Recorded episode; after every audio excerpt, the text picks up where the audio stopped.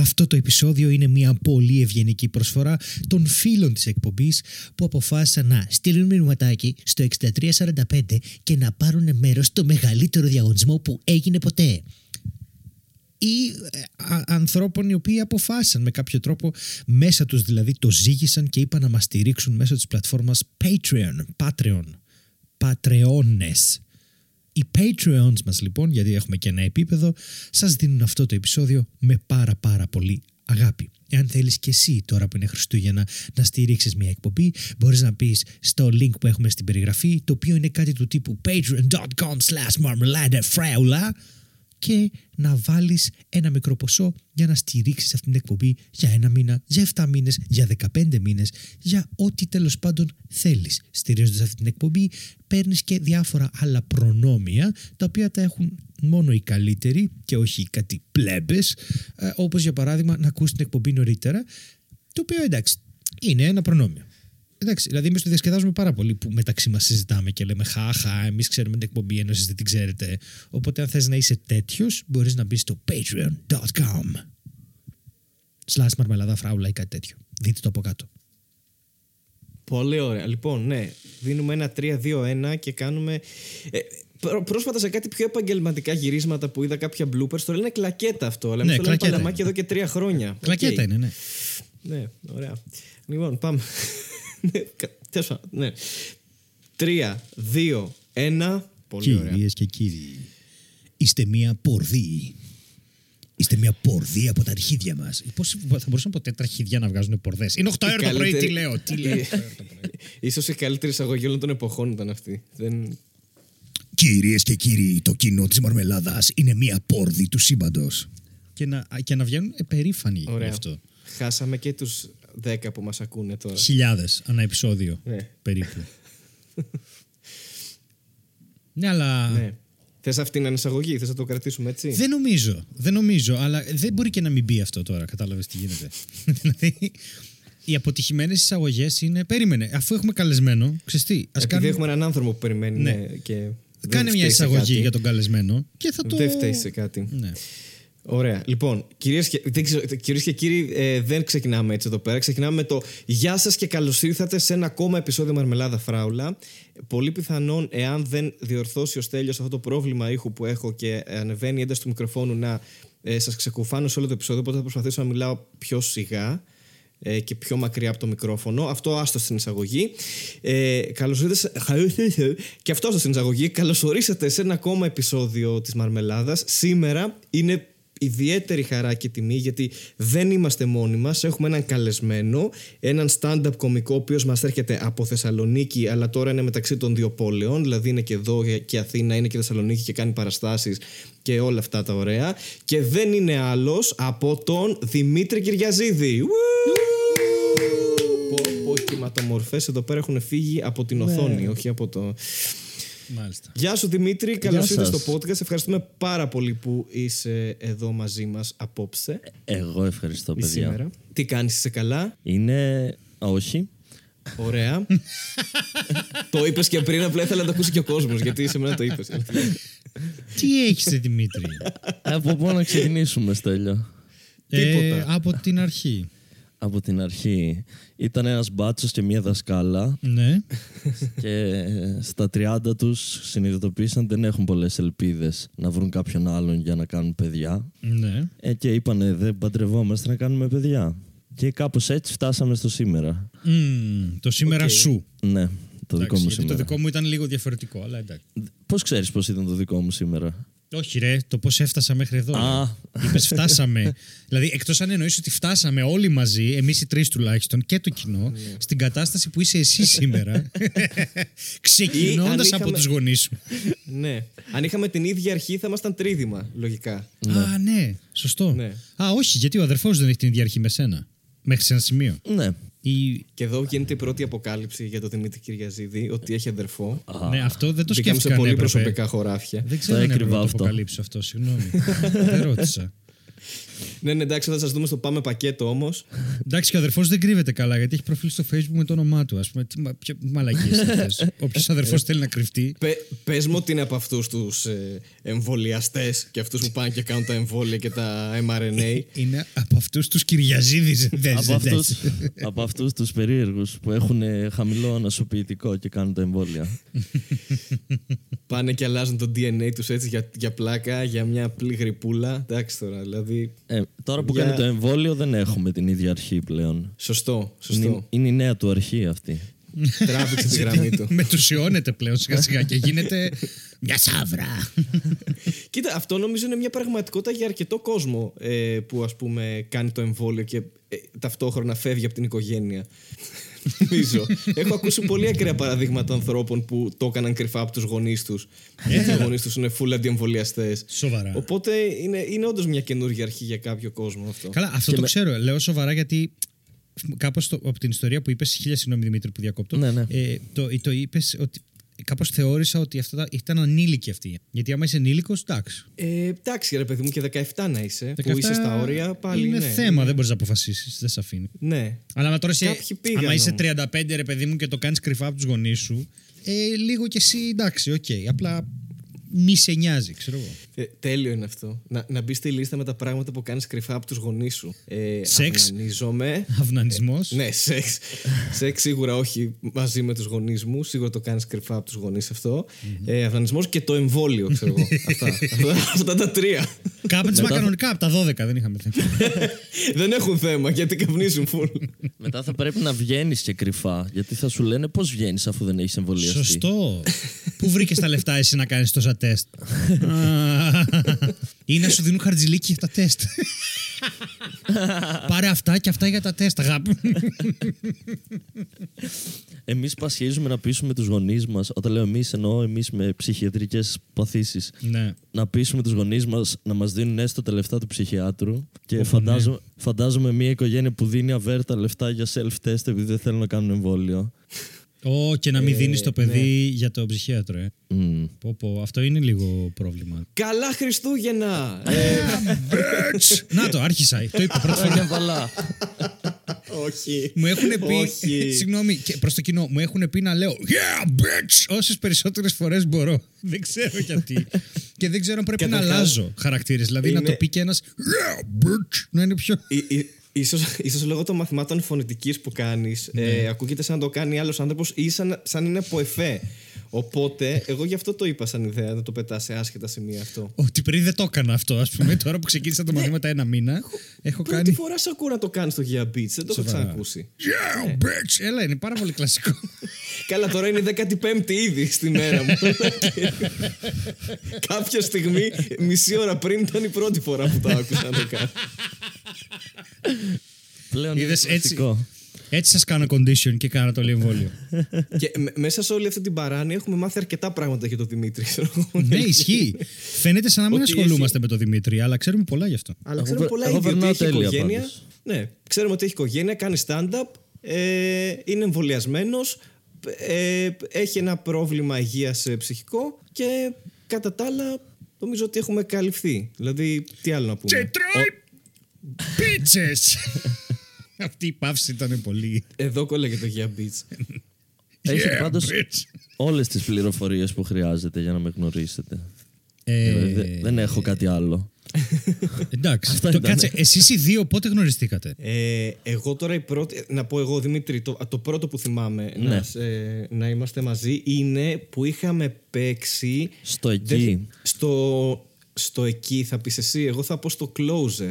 Θυμάμαι την Α, πρώτη στο φορά. closer. Ναι, ναι, ναι. ναι. Στο closer πριν, άντε να πούμε δύο χρόνια, δυόμιση. Δύο, ήταν σίγουρα δυόμιση, προ, ναι. προ, προ Καλά, COVID ό,τι, που ό,τι σκέφτεστε βάλτε τρία χρόνια έξτρα γιατί εγώ Παίζει, ναι. ναι, δεν, έχω χάσει ας πούμε το COVID παίρνω και ρωτάω κόσμο βαφτίσατε και μου λέει είμαστε δυόμιση και λέω εντάξει καλά πάει αυτό κάτι Ναι. μου Και, λείπει και εδώ. θυμάμαι και την τελευταία φορά που παίξαμε, που ήταν στο, στο Α, RTDM, που παίξαμε έξω, που ήταν καταπληκτική παράσταση, γιατί καθόμασταν έξω. Ε, σκέψω ότι ήταν ένα μαγαζί που είχε χώρο έξω, ήταν λίγο σαν αυλή, ε, δρόμο και από την άλλη πλευρά του δρόμου και άλλα τραπέζια. Και ενδιάμεσα πέρασαν κοπάδια από τουρίστες, ένας παππούς που ρώταγε αν έχει θέατρο εδώ και αν αυτό το θέατρο συνεχίζει και το χειμώνα και του απάντησε ότι όχι, έχει κρύο, οπότε ό,τι δείτε σήμερα, ξέρω εγώ. Συνεχίζει το Δεν- χειμώνα.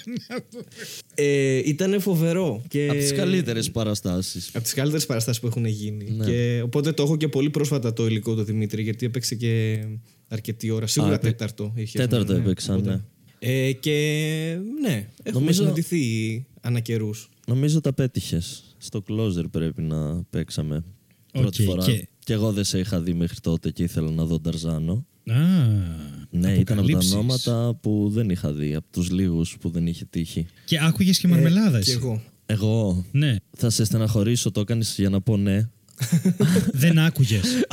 Α, Αλλά ε, με, τα, με τα ελληνικά podcast, επειδή ηχογραφώ εγώ τόσο πολύ, δεν έχω καμία ναι. επαφή. Οκ. Αφοπλιστικά ειλικρινής και επίσης και ο Δημήτρης έχει κάνει podcast. Ναι, θα μας πει γι' αυτό. Απλά εγώ Ναι. είχα την εντύπωση ότι κάπως άκουγες μαρμελάδα. Ο Στέλιος την έχει αυτή την εντύπωση για όλους, αλλά πρακτικά δεν ξέρω πόσοι ακούνε. Όχι, Ευχαριστώ. κοίτα, ε, Χάρη. έχω Όχι, το ακούσει, λέω. Μα έχω δεν, ακούσει δεν ένα, είπα κάτι κακό για σένα. ένα-δύο από τα πρώτα επεισόδια είχα ακούσει όταν, όταν ξεκινήσατε. Ε, είσαι καλυμμένος.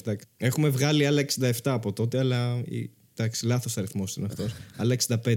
Αλλά εντάξει, δεν πειράζει. Okay. Αυτό είναι το 66. Μας αρκεί. Αυτό είναι το 67. Κρίμα. Δεν ξέρω μαθηματικά, δεν έχω ιδέα τι κάνω. με, με, έχουν πει, με, με έχουν πει ότι. Με έχουν πει, με θεσσαλονικιό τρόπο το πω αυτό, μου έχουν πει, σε αυτό, με έχουν κατηγορήσει σε αυτό το podcast ότι δεν έχω καμία γνώση. Έχω πλήρης, ε, πλήρη έλλειψη γνώσεων. Οπότε. οκ, Για όλα. Στα μαθηματικά τα χαλάω. Ναι, ναι, γενικά. γενικά. έχω, έχω λάβει σχόλιο, αυτό το είχαμε κάνει και στο, σε ένα live podcast που είχαμε, που είχαμε κάνει. Είχαμε σχολιάσει ότι έχω φάει hate comments στο SoundCloud που δεν το βλέπει κανείς ότι αυτό το παιδί δεν γνωρίζει τίποτα και μου προκαλεί κατάθλιψη αυτό. Και από τότε το έχουμε ξεφτυλίσει παντού. ε, το έχουμε αναφέρει τουλάχιστον σε 4-5 επεισόδια, αλλά οκ. Να ενημερώσουμε και τον Δημήτρη. Ε, Δημήτρη, εσύ πόσα διαφορετικά podcasts έχεις κάνει, γιατί σίγουρα Α. έχεις δύο, θα πω. Και έχω ακούσει και εγώ κάποια επεισόδια με τον Σι- Θάνο τον σίγουρα. Αυγερινό. Επίσης ένα όνομα που δεν έχω δει καθόλου από κοντά και θέλω πολύ να δω στο stand-up. Α, θα πρέπει. Θα πρέπει, ναι. Δεν τον έχω δει καθόλου. Θα πρέπει, θα πρέπει. Μας έτυχε ο Μπίτσης να κατέβει. Τι να κάνει. Ε, Ναι, εντάξει. Ο καθένας- λάθ- λάθος ε, κωμικός σας έτυχε. Τι να κάνουμε, ο καθένας μπίτσι μου. Yeah, Μπίτσι! Yeah, bitches! Ε, Οκ, είχα την εντύπωση να- ότι ακούς γιατί είχες εκφράσει την επιθυμία να έρθεις κιόλας guest. Και συνήθως δεν το κάνει αυτό ο κόσμος άμα δεν ακούει. Δηλαδή, μια κατάσταση. και είχες, είχαμε, είχαμε παίξει και μαζί στη Μαρμελάδα, σε έχουμε φέρει. Δηλαδή, είναι κόσμος που σίγουρα Ναι, σε ναι. έχει δει και ακούει Όντως, Μαρμελάδα. Είχε γεστάριο. Ναι, είχε κάνει. Σας- είχε ε, κάνει είχα opening. κάνει και opening Ναι, στο... Στον Ορφέα. Στην Κυψέλη, ναι. Ισχύει, ισχύει. Που και εκεί ήταν ο Μπίτσις επίσης.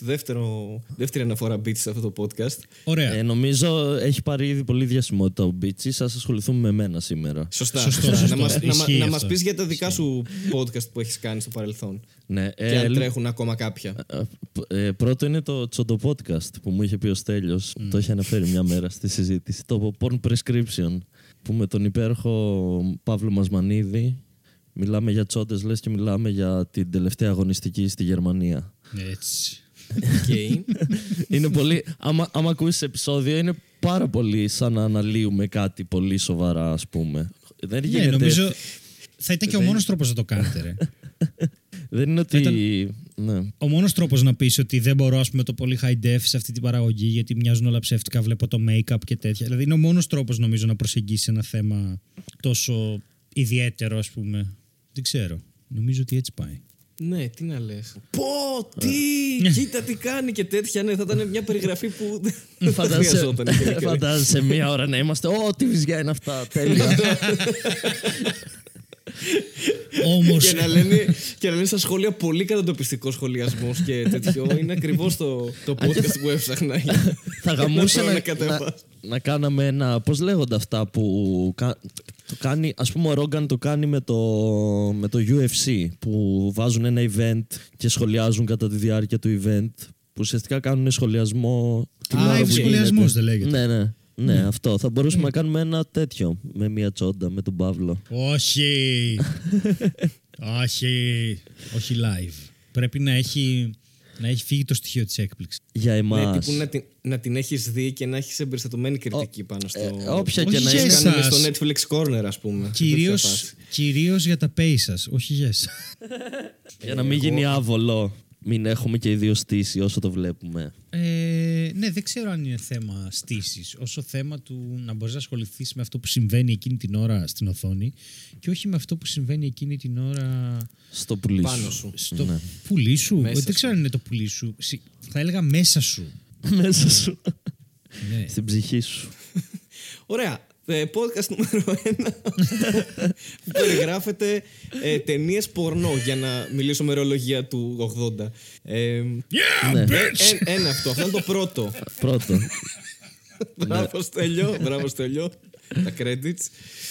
Μετά είχαμε το Μήνες Παράνοια στην Αθήνα με τον Μπίτσι που δυστυχώς τον ξαναναφέρουμε. Ε, βλέπεις τώρα. Αυτό, γιατί εγώ το θυμάμαι σαν. ε, το βλέπω σαν βίντεο που κάνατε κάτι βίντεο σαν συνέντευξη. Θυμάμαι ένα τέτοιο βιντεάκι που κάνατε. κάναμε, Ανάποδη- κάναμε την ανάποδη, άβολη ναι. εκπομπή, ναι.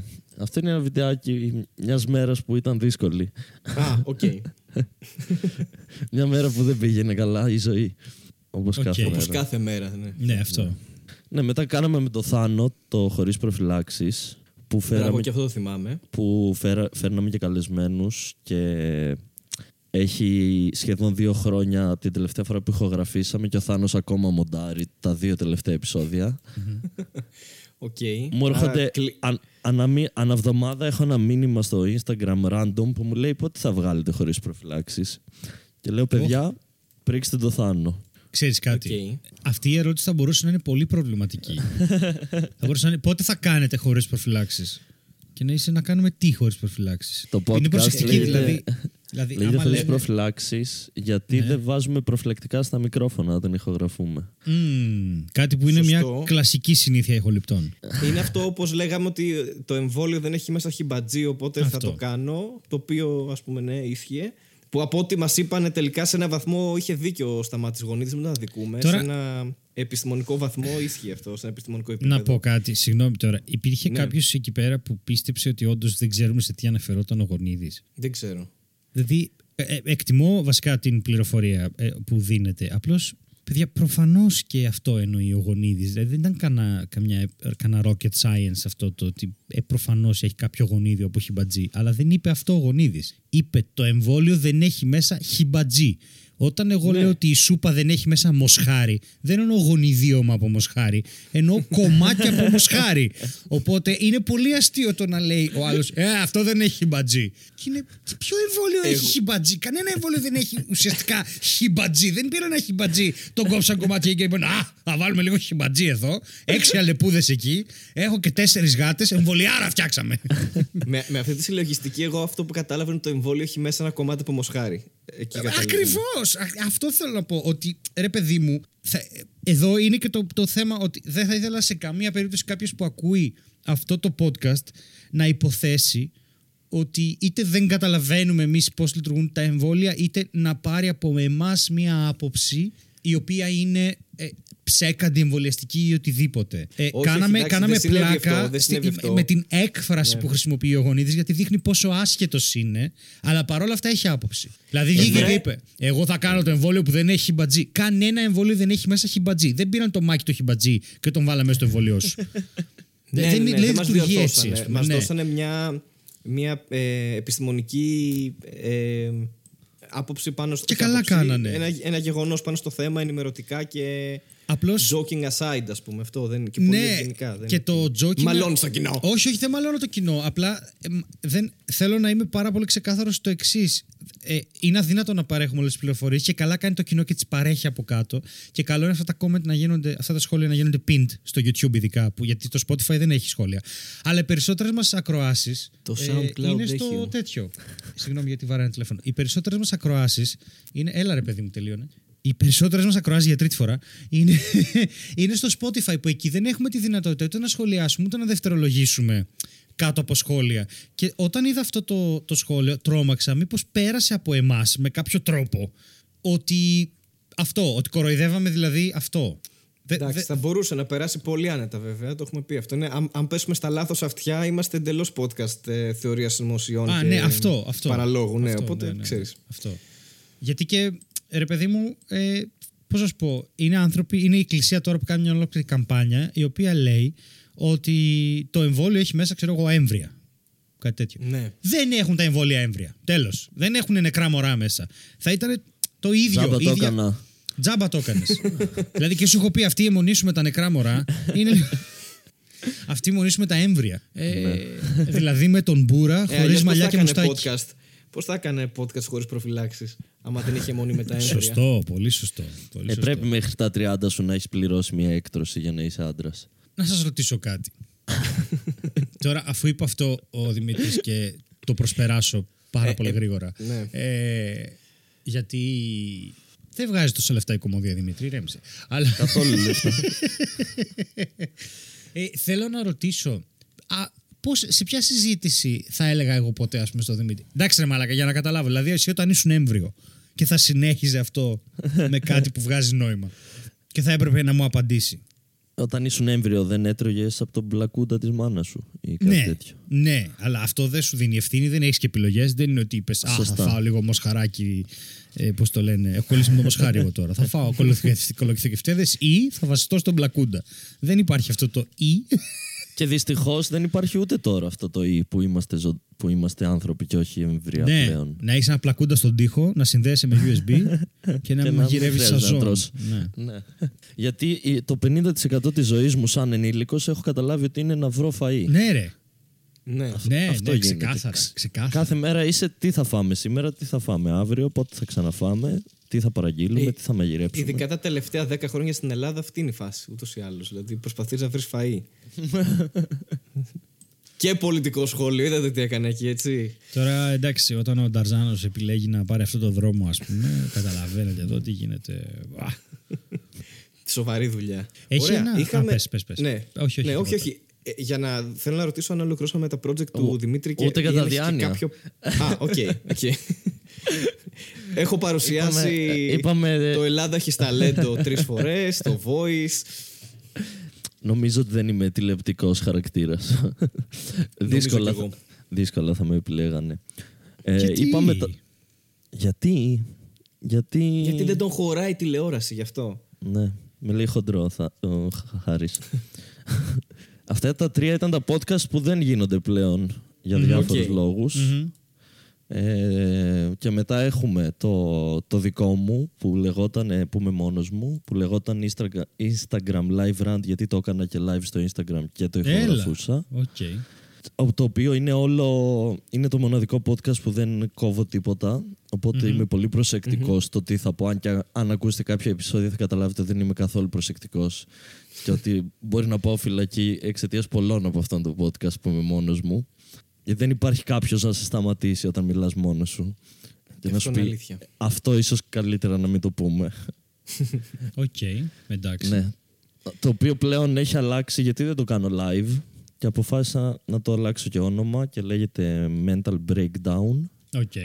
Και φυσικά έχουμε το, το, το καλύτερο podcast της γης θα πω Ναι. για να είμαστε μετριόφρονες. Αρκετά μετριοπαθής δήλωση. Ναι. οκ, ναι. Το οποίο είναι η κυρία Εύα που το κάνουμε με τον Αλέξανδρο το Τζιγίλη. Ω, Χριστέ Επίσης- μου. Ναι. Επίσης πρέπει να το δεις Χάρη Ναι, αν πρέπει δεν να το τον δεις έχεις live, δει. ναι. Οκ. ε, είδα σήμερα ε, το, το promo. Δεν έχω πατήσει κλικ ακόμα. Ε, α, τώρα με έχετε ψήσει πάρα πολύ να Α, το... εσύ είδες το promo του spin-off της κυρίας Α. Εύας. Έχει και spin-off. Πώς, γιατί είστε τόσο αυτοαναφορικοί, Πού οδηγεί αυτό το πράγμα; Πουθενά. Έχετε κάνει spin-off για ένα podcast το οποίο. What? Το οποίο το ακούνε 80 άνθρωποι, 100. Και γιατί έχει spin-off; Ε, γιατί. Πέθανε κάποιος από το podcast και ξεκίνησε άλλη. σε, σε prequel Κοίτα. ή sequel. και- Για την ακρίβεια έχει δύο spin-off, αλλά.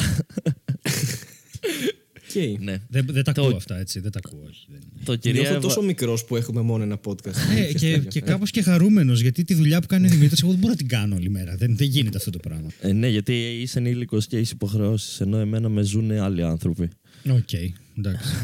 Οπότε είναι λογικό. Το κυρία Εύα λοιπόν που λέτε είναι ιστορίες του Αλέξανδρου σ- με, με ταξίδια που έχει κάνει με τη συμμαθήτριά του, την κυρία Εύα. What? Είναι μυθοπλασία. Είναι κάτι, ας πούμε, που έχει Είναι- γράψει και...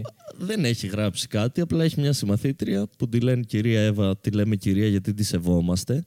Αχα. Και κάθε επεισόδιο είναι το ταξίδι του Αλέξανδρου σε μια διαφορετική χώρα ή περιοχή της Ελλάδας, ανάλογα το επεισόδιο, που πήγανε με την κυρία Εύα. Μάλιστα. και όποιος κατάλαβε, κατάλαβε αυτό. Ναι. Και κάνω που και που βάλτε και, το. Και κάποια τρίωρα podcast που τα σπάω σε τρία μέρη που απλά αράζω με διάφορους κομικούς Τρίωρο και, podcast. και μιλάμε. Ναι. Και μιλάς με κομικούς τρεις ώρες. Ναι. Γι' αυτό έχεις πάρει διάγνωση. Εγώ μιλάω μόνο με το χάρι. Ή νομίζω ότι μιλάς, γιατί παίζει να με... Αυτό ισχύει, ναι, ναι, ναι. Φωνή στο μυαλό σου, δεν παίζει να μην υπάρχω εγώ. Αυτά είναι Ωραία. νομίζω. Ωραία. και παράλληλα κάνεις και stand-up. Ναι. Θα ήθελα να ωραία. κάνω πολύ περισσότερο stand-up και πολύ λιγότερα podcast. Νομίζω όλοι μας, αλλά είναι λίγο η φάση... Δύσκολη. Δεν βοηθάει ιδιαίτερα, ναι, για τα lives. Ε, Σε ελπίσουμε να αλλάξει αυτό. Στέλιο που λες σου είχα στείλει τότε επειδή ξέρω εσένα και σε συμπαθώ. Γι' αυτό. Α, οκ. Και επειδή το Χάρη από ό,τι τον έχω γνωρίσει λίγο φαίνεται από τους καλύτερους ανθρώπους που ασχολούνται με την κωμωδία. Τώρα δεν μπορώ να πω κάτι γι' αυτό. Ανθρώπους που ασχολούνται με την κωμωδία, Χάρη. Είδες, ναι, το είπε πολύ περιφραστικά. Δεν είπε κωμικούς. Είπε Ναι. ανθρώπους που μπορεί να Που πούνε κάνουν, κάποιες, που και- φο- κάποιες φορές αστεία. που εντάξει, δεν είναι ακριβώς ε, Κοίτα, και από πάντα τους, αστεία. Αλλά... απ' τους πιο συμπαθητικούς που, έχουν, ε, που έχω δει στον Αντένα. Α, οκ. Πολύ καλό. Οκ, ακόμα πιο τιμητικό αυτό. Ε, ε, αν θεωρήσουμε τώρα τι έχει περάσει από τον αντένα, εντάξει. Δεν είμαι και μέτρο σύγκρισης, αλλά ευχαριστώ πάρα πολύ. Θα το αγοράσω. Οκ. Ε, Πάντως, ε, εντάξει. Δεν, ε, αυτό δεν έχω να πω κάτι πάνω σε αυτό που ο Δημήτρης. Μπορούμε να προχωρήσουμε σε ένα θέμα που μπορεί να είναι ενδεχομένως πιο βιωματικό και όχι τόσο προσωπικό. Λοιπόν, είστε έτοιμοι; Για τον Δημήτρη ή για τον Πανέτοιμοι. Στέλιο, για το Χάρη, ας πούμε, ναι. Είστε έτοιμοι; Ναι, ναι, ναι. 5η 9 Δεκεμβρίου 2021 και ώρα 3 με 4 μετά μεσημβρίας Υγεία και θρησκεία. Το θαύμα ως διακριτική παρέμβαση του Θεού και ως καρπός εμπιστοσύνης. Ομιλητές. Γεώργιος Παπαγεωργίου, MD, άμυστος καθηγητής χειρουργικής, πρώην διευθυντής Λογικό. χειρουργικής κλινικής Ευαγγελισμού, συγγραφέας, συντονιστής Δημήτρης Λινός, MD, PhD, ομότιμος καθηγητής χειρουργικής ιατρικής σχολής Πανεπιστημίου Αθηνών, διευθυντής χειρουργικής κλινικής ομίλου Υγεία, lecturer in Survey Harvard Medical School υπό την αιγίδα της Ιατρικής Σχολής Πανεπιστημίου Αθηνών, www.healthandreligion.gr Yeah, bitch! Αυτά έχω να πω. Αυτό που σας βλέπω, αυτό που σας διαβάζω, ωραία, το έχει ποστάρει ο Κουραφέλκυθρος και λέει επίσης το λέμε χρόνια ότι σε αυτή τη χώρα από θαύμα ζούμε, αλλά τώρα επιβεβαιώνεται και επισήμως. Εγώ τα παρατάω. Είναι το τελευταίο επεισόδιο που γράφουμε και φεύγω. δεν αντέχω άλλο, η ψυχή μου δεν αντέχει άλλο, δεν αντέχω άλλο το βάρος του να ζεις σε αυτή τη χώρα. Δεν θέλω, πάρτε με από εδώ, δεν αντέχω άλλο. δεν θέλω τίποτα άλλο. Πάντως το θαύμα δεν θα το έλεγα και πολύ διακριτικό. Σαν concept. Ναι. Δεν είναι. ναι. Δεν είναι. Όχι Θες το να- πρόβλημα είναι αυτός σε αυτή τη συζήτηση. ναι, ρε παιδί μου. αλλά εμένα Αλλά αυτό, αυτό- με ενόχλησε. ναι. Αν κάνεις ένα θαύμα, το κάνει story στο Instagram, ας πούμε. Δεν είναι ότι το, το κρύβει. Ε, δεν πάει ο Χριστός σε σπίτια λεπρών και τους κάνει καλά και δεν το βλέπει Συγγνώμη, κανένας. συγγνώμη. Του βγάζει στη- στην αυλή και τους κάνει καλά. Δημήτρη, συγγνώμη, πριν τελειώσει το επιχείρημά σου, θέλω να πω. Λεπρόν James, συνέχισε. Δεν έχω. ναι, Νομίζω. Δεν μπορώ να πω κάτι μετά από αυτό. Όχι, πρέπει να πεις μόνο- γιατί είχα αφαιρεθεί πλήρως και είχα πιστέψει τόσο πολύ σε αυτό το λογοπαίγνιο. Οπότε θέλω να συνεχίσεις. Ο Χριστός δεν πήγαινε πού; Ε, δε- ο Χριστός, άμα έκανε ένα λεπρό καλά, δεν πήγαινε στο σπίτι του λεπρού να τον κάνει καλά. Τους μάζευε όλους στην αυλή του χωριού και έλεγε: Παιδιά, θα κάνουμε τους λεπρούς καλά. Ναι. Δεν το λες διακριτικό δηλαδή αυτό το θαύμα. Όχι. Και επίσης, Ναι. αν μπορείς να κάνεις τους λεπρούς καλά, καλό θα ήταν να τους κάνεις όλους. Καλ- καλή ιδέα αυτή. Δηλαδή, αυτό είναι ότι αν κάνεις ένα θαύμα, ρε παιδί μου, και είναι τέτοιου είδους, μετά δεν σταματάς. Και καλό θα Ε, ήταν να, παιδί μπο- μου, ε, έδειξε- να το κάνεις χωρίς να πρέπει να είναι δίπλα σου ο άλλος. Δηλαδή, αφού μπορείς να το κάνεις. Γιατί τώρα δεν είχε WiFi τότε. Για όλους. Έδειξε ότι μπορεί να το κάνει απλά, ρε παιδί μου. Εντάξει. Επίσης, τώρα η ιδέα για podcast θα ήταν να, να σχολιάζει τα θαύματα του Χριστού.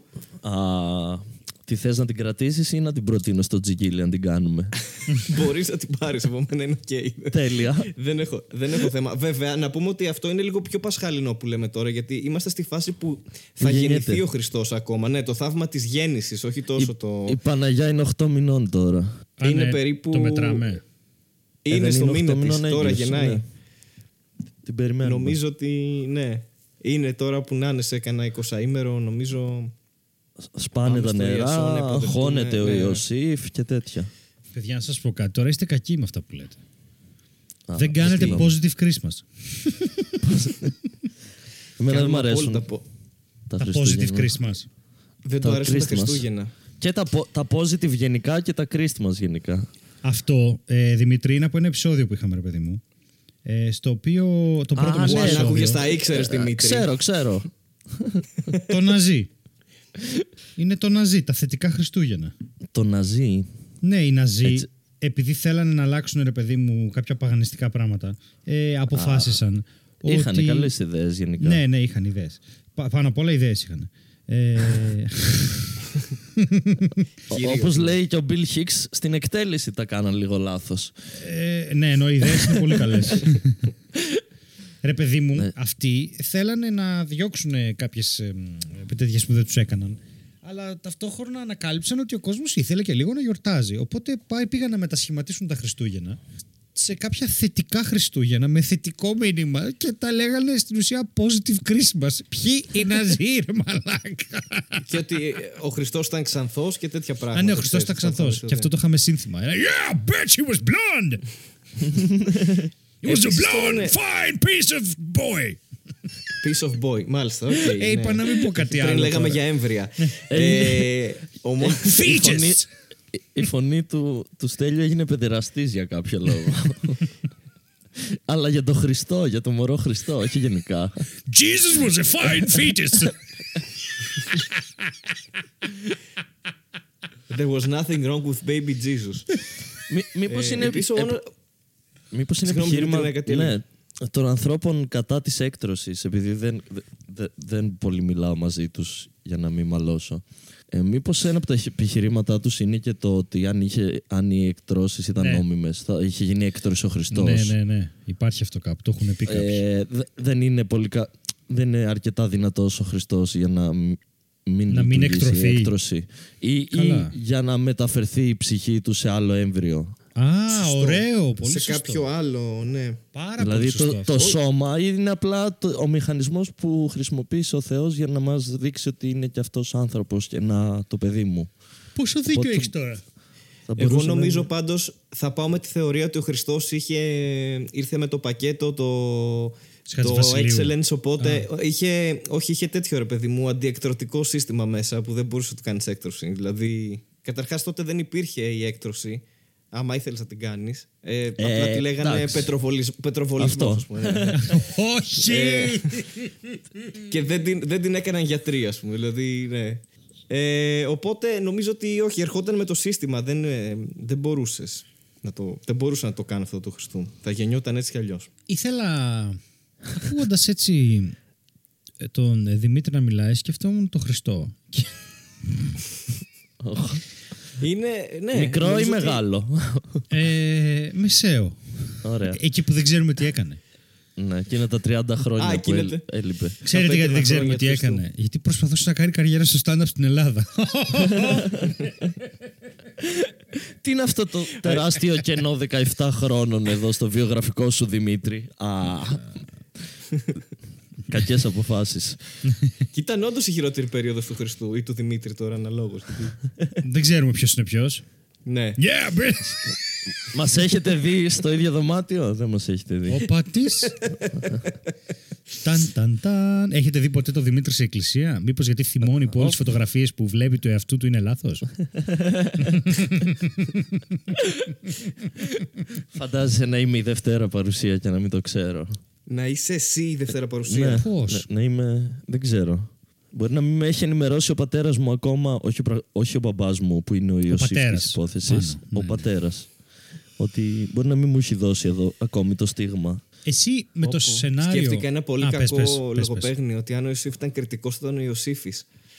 Όχι, ρε μαλάκα. Ιωσήφάκης Η δεν θέλω. Παναγία, η Παναγία πώς θα λεγότανε; Η Παναγία. Δεν ξέρω πώς είναι η Παναγία στην Κρήτη. Παναγία γίνεται και ταυτόχρονα Ιαπωνικό, ε. Παναγιάκι. Παναγιάκη. Ή η συσκευή μαγειρεύατος. Τέλειο θα ήταν. Ένας κριτικός και μια Ιαπωνέζα φέρνουν στον κόσμο το Χριστό. το Χριστό, πώς ξέρουμε όλοι τι, που είναι ο Δημήτρης Κυριαζίδης αυτό. Να ρωτήσω κάτι. ναι. Δημήτρη, πώς θα ήσουν με την ιδέα ότι ο πατέρας σου ήταν ο Ιωσήφ και εσύ είσαι το δεύτερο του παιδί μετά από το πρώτο που εντάξει δεν πήγε καλά αυτή η υιοθεσία, του φύγε στον ουρανό και έκανε 50 μέρες τον ειδοποίηση. Νομίζω θα ήμουνα... θα περνούσα τέλεια. Γιατί θα, θα, με, είχα, θα με είχε ο Ιωσήφ πολύ στα όπα όπα. Άμα ήμουν το δεύτερο παιδί μετά τον Χριστό. Γιατί θα ήμουν το δικό του. Όχι, όχι, με την κατάσταση τώρα. Τώρα Αν μου όπως είναι η έλεγες ζωή το- σου, Ναι. ο πατέρας σου μαθαίνεις ότι τελικά είναι ο Ιωσήφ. Α, και ότι έχει κάνει ένα άλλο παιδί που δεν το ξέρω, μεγαλύτερο που είναι ο Χριστός. Ναι, και είναι, είσαι ο αδερφός του Χριστού. Καταρχάς Και- ξέρω κατευθείαν ότι θα πάω στην κόλαση.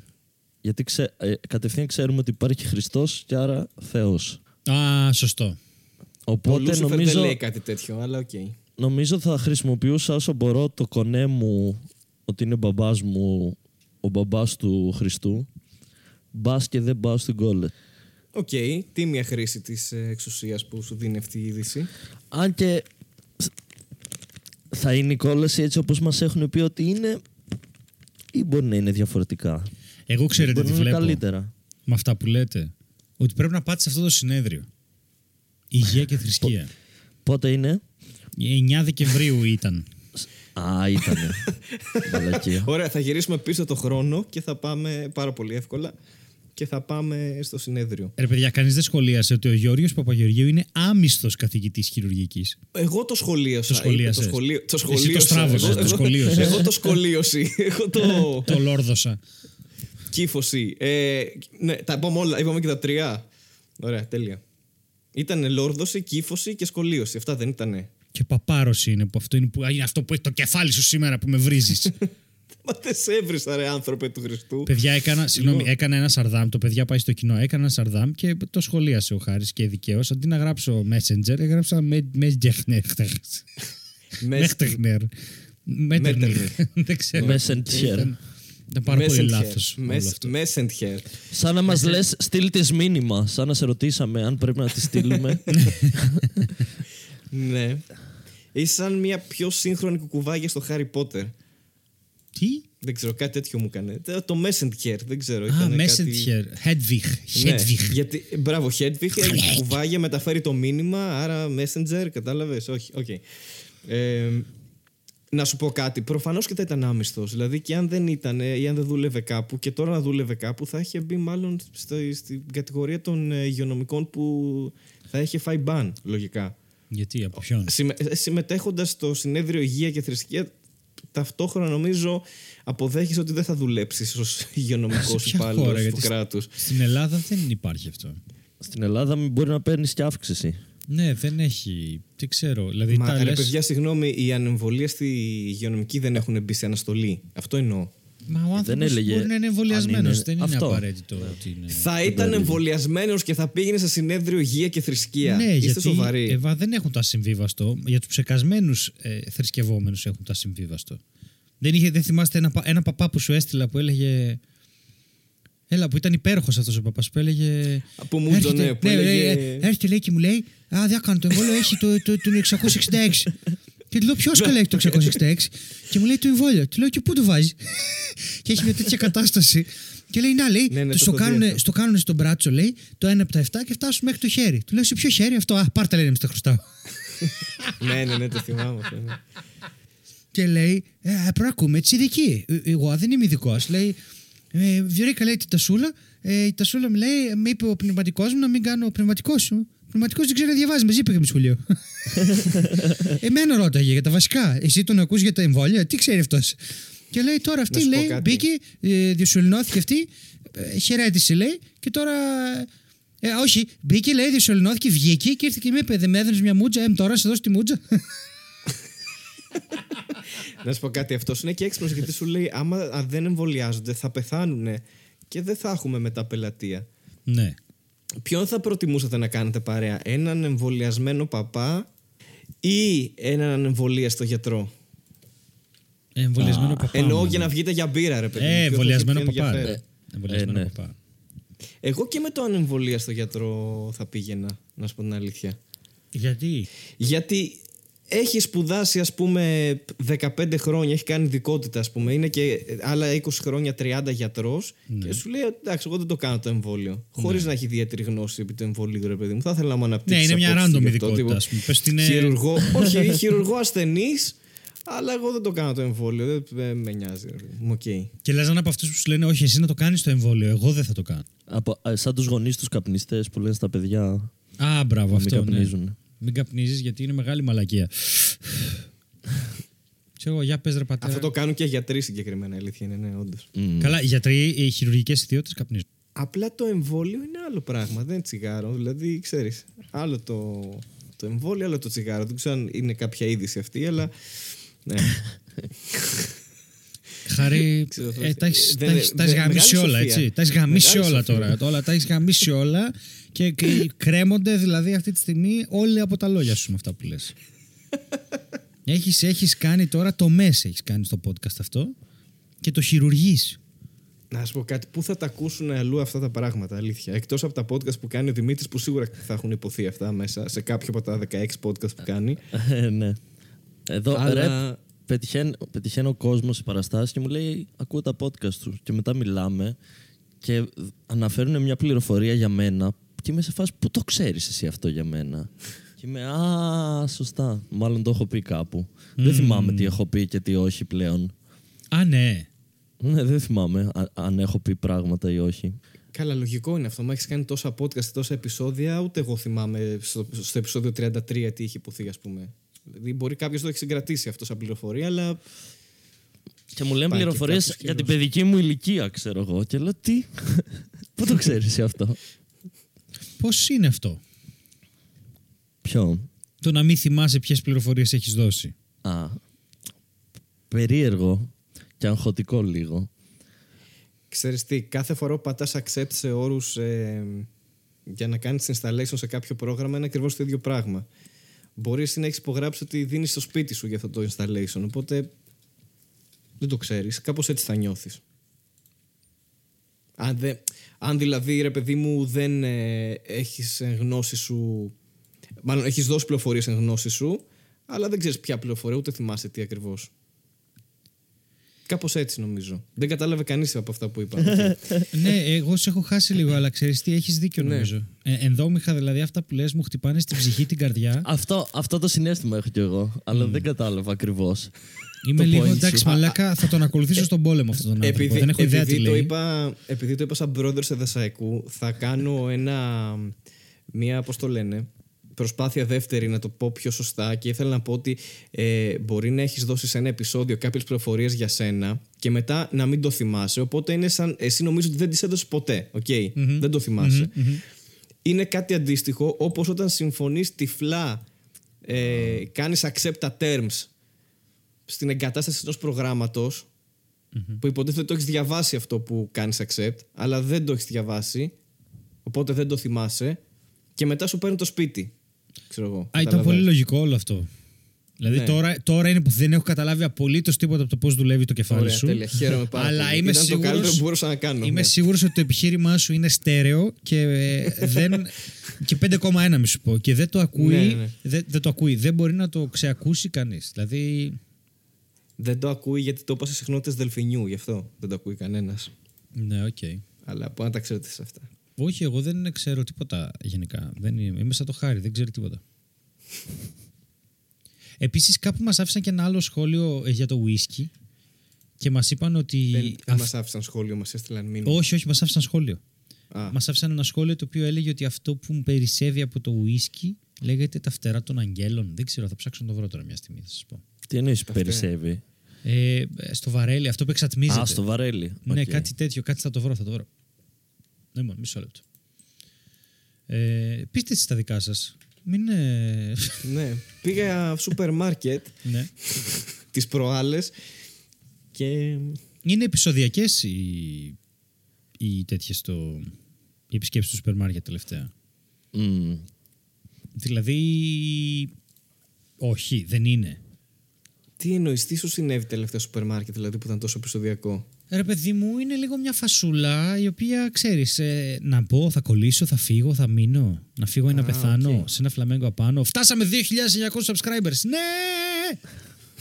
Καμία συνοχή, τίποτα. ε, και ε, ρε παιδιά όμως εγώ αλήθεια δεν... Ξέρεις τι, παίζει να μου στείλαν μήνυμα αυτό το σχόλιο με το whisky και να μην το έχω τώρα. και, και να μπερδεύομαι γιατί σου στείλαν και σένα μήνυμα με ένα whisky. Αλλά θα πω ότι κα- η Άννα μας είπε ότι το επεισόδιο του Rick and Morty με τα ρομποτάκια είναι reference στο νέο Genesis Evangelion και ναι, φυσικά. Ε, Ε, και Λογική στέλιου. Αφού δεν βρήκα το σχόλιο πω που κάτι έψαχνα, άλλο, θα ναι. διαβάσω ένα άλλο random σχόλιο. θα διαβάσω ό,τι και να λέει είναι. ότι είναι ένα mecha anime. Καμία σχέση. Ναι, λέει λοιπόν, αφού θα με κράξει μόλις τελειώσω αυτή την πρόταση για να, να φύγει από εδώ, γιατί αν πιάσουμε τη συζήτηση για τον Neogenesis Ευαγγέλιο δεν τελειώσουμε ποτέ. Είναι ένα mecha anime που είναι υπέροχο, κάπως βαρύ, αλλά αξίζει πραγματικά. Άνα δεν είναι κάπως βαρύ το Neogenesis Evangelion. Το Neogenesis Evangelion είναι ο ορισμός του τι είναι βαρύ στον πλανήτη και από εκεί πέρα όλα τα άλλα τα μετράς με αυτή την κλίμακα. Αυτό. Κράξε με τώρα. Πάμε, χτύπαμε, χτύπαμε. Δεν θα σε κράξω να κάνω κάτι ακόμα. Όχι. θα κάνω κάτι ακόμα καλύτερο. Ναι. Ε, επειδή κα- πάτησα στο YouTube random comment να δω τι, σχόλιο, τι βίντεο θα μου βγάλει. Ναι. Πατάω τυχαία σε ένα βίντεο και διαβάζω το πρώτο σχόλιο ναι. το οποίο λέει «Δε- γα- αυτό δεν είναι γλώσσα δεν ξέρω τι I feel like Reviewbrah should be in Charlie and the Chocolate Factory OK, okay. θες να σχολιάσουμε αυτό; Ναι. Πάμε λίγο. Ωραία Ναι, όχι δεν έχω ιδέα Απλά έκανα ό,τι έκανες και εσύ και Μμ. σαν αντίπεινα δηλαδή του τέτοιου Αλλά ας μην πούμε τώρα για το Rick and Morty γιατί έχουμε κάτι άλλο προετοιμάσει σήμερα Ε, Έχουμε, άστο αυτό. Ε, Θέλω να ρωτήσω Το- τον ναι. Δημήτρη κάτι. Ναι. Δημήτρη, όταν ξεκίνησες να κάνεις stand-up, ξεκίνησες στο μαιευτήριο, σωστά; Εννοείται. Ωραία. Και Οπ, έμβρυο μαιευτήριο το πιάσατε εκεί Οκ. Ποιος σε είχε παρουσιάσει; Στο πρώτο μου open mic. ναι. Α, είναι ένας κωμικός που τώρα έχει τη δεύτερη σόλο του παράσταση με όνομα Happy. Α, εγώ ήμουνα. Πάλι. Ναι. Πώς σ' έχω παρουσιάσει, ρε μάνα, τι γίνεται. Εσύ ήσουν, ναι, ναι. Μπράβο. Ε, Ε, θα έλεγα ο Πασπάτης, αλλά και ήσουν με τον Ήμουνα- Τζουτζούκο. Ήμουνα με τον Τζουτζούκο. Δεν ήταν στην πρώτη μου παρά. Είχε έρθει να με δει, δεν είχε, έρθει, δεν ξεκινήσει είχε, ακόμα. ναι, ναι. Λοιπόν, να σας πω τώρα, γιατί εγώ δεν. Εμείς γνωριζόμαστε πιο παλιά, ρε παιδί μου, στη Θεσσαλονίκη από το Μευτήριο, που ήταν δύο εκπληκτικά παιδιά, και ο Δημήτρης και ο Χρήστος. Και είχαν πάρα πολύ πλάκα. Και ε, ήταν και πάρα πολύ γλυκούλιδες. Και το παλεύανε πραγματικά. Γράφανε, ήτανε, φαινόταν ότι γράφουν, ρε παιδί μου. Ο Δημήτρης έγραφε περισσότερο, γιατί τα πήγαινε χειρότερα από τον Χρήστο, ο οποίος είχε μια, ένα θεατρικό background, οπότε έπαιρνε κάποια γέλια. Αλλά όλοι λέγαμε στο μευτήριο, ρε παιδί μου, πάντα λέγαμε ότι ο Δημήτρης γράφει περισσότερο. Που σημαίνει σε δύο-τρία χρόνια ο Δημήτρης θα, θα το περάσει το Χρήστο, αν ο Χρήστο δεν ασχοληθεί σοβαρά. Και θεωρώ ότι έχει συμβεί αυτό προφανώς, έτσι. Δεν Και, είναι ότι... και εγώ αυτό έλεγα στον εαυτό μου και νομίζω τα κατάφερα. Ναι, ναι, όχι. Και νομίζω πες να το είχαμε πει και πολύ ανοιχτά. Ότι δούλευε εσύ και μην ασχολείσαι τώρα με αυτό. Γιατί Μμμ, σημασία ναι. έχει το η πένα σου. Μα τα υπόλοιπα μα τα δεν με- βρίσκεις. Δεν με πήραζε, ίσα ίσα με πείσμονε. Το ότι Ναι, έπαιζε και ο δεν νομίζω να Χρήστος πήραζε και το πήγαινε Χρήστο καλύτερα. ποτέ. Ναι. η φάση είναι take that, Χριστό. Yeah, bitch. Πώς ήταν να είσαι. Θεωρώ ότι εκεί το, εκείνη η εποχή, ρε παιδί μου, στο μευτήριο ε, ήταν πολύ δημιουργική, νομίζω.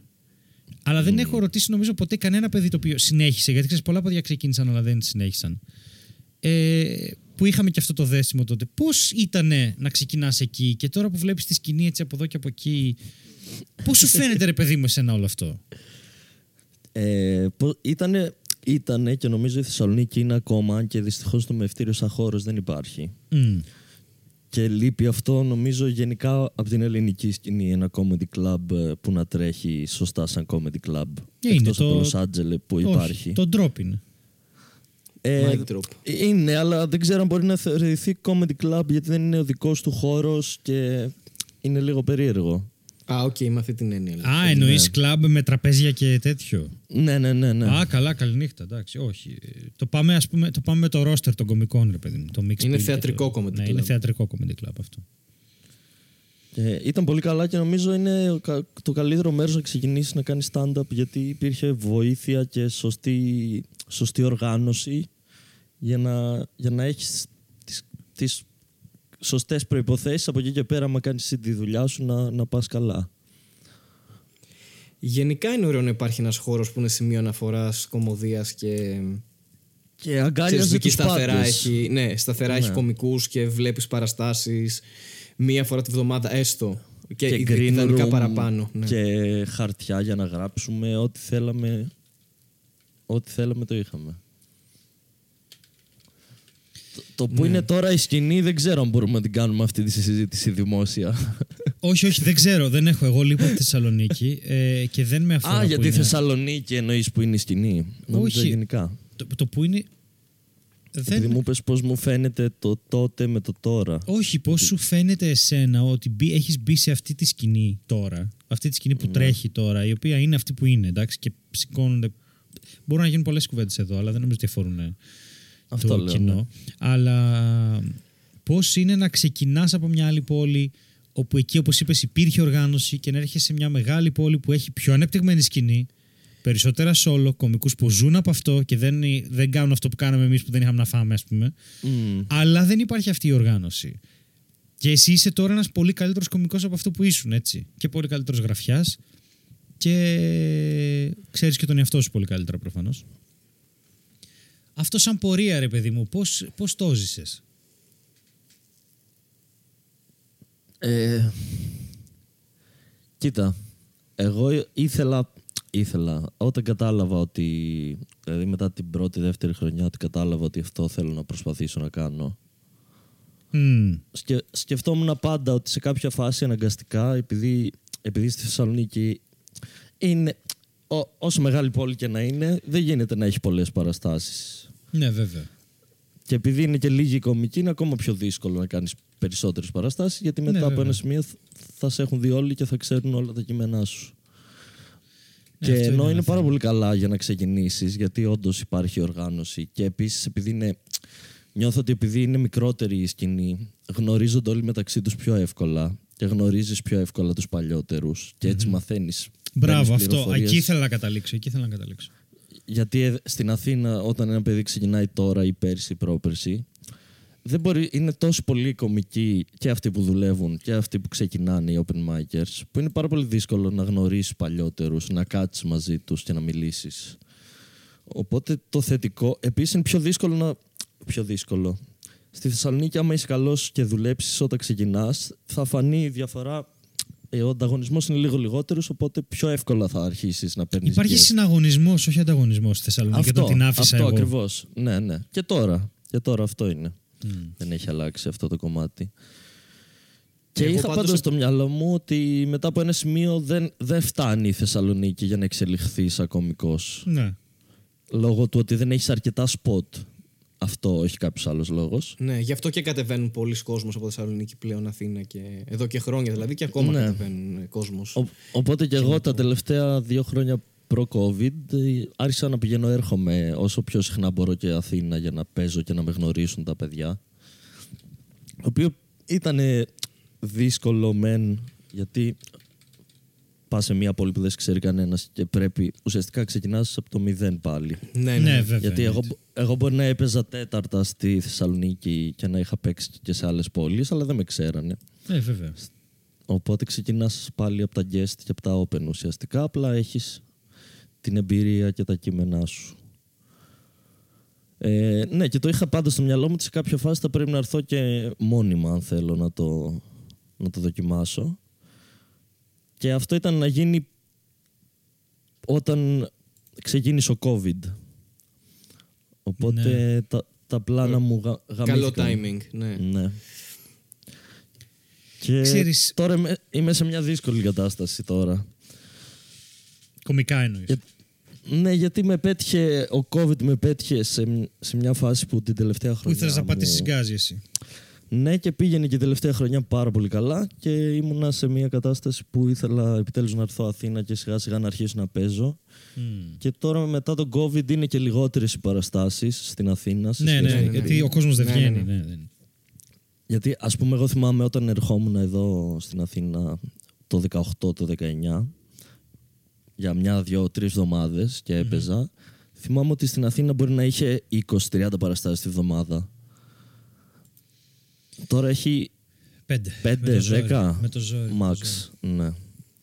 Ε, Εγώ πιστεύω ότι αυτό συμβαίνει για, για δύο λόγους τη φετινή χρονιά. Γιατί πλέον και επειδή ο COVID ε, ναι μεν πάγωσε λίγο τη φάση στην αρχή αλλά ε, επισπεύθηκαν ας πούμε κάποιες solo παραστάσεις που ήταν να γίνουν ή δεν είχαν προλάβει να γίνουν προ-COVID ή ήταν να γίνουν και δεν προλάβουν τέλος πάντων. Ειδικά πάντως η φετινή σεζόν αφενός έχει πολλά solo.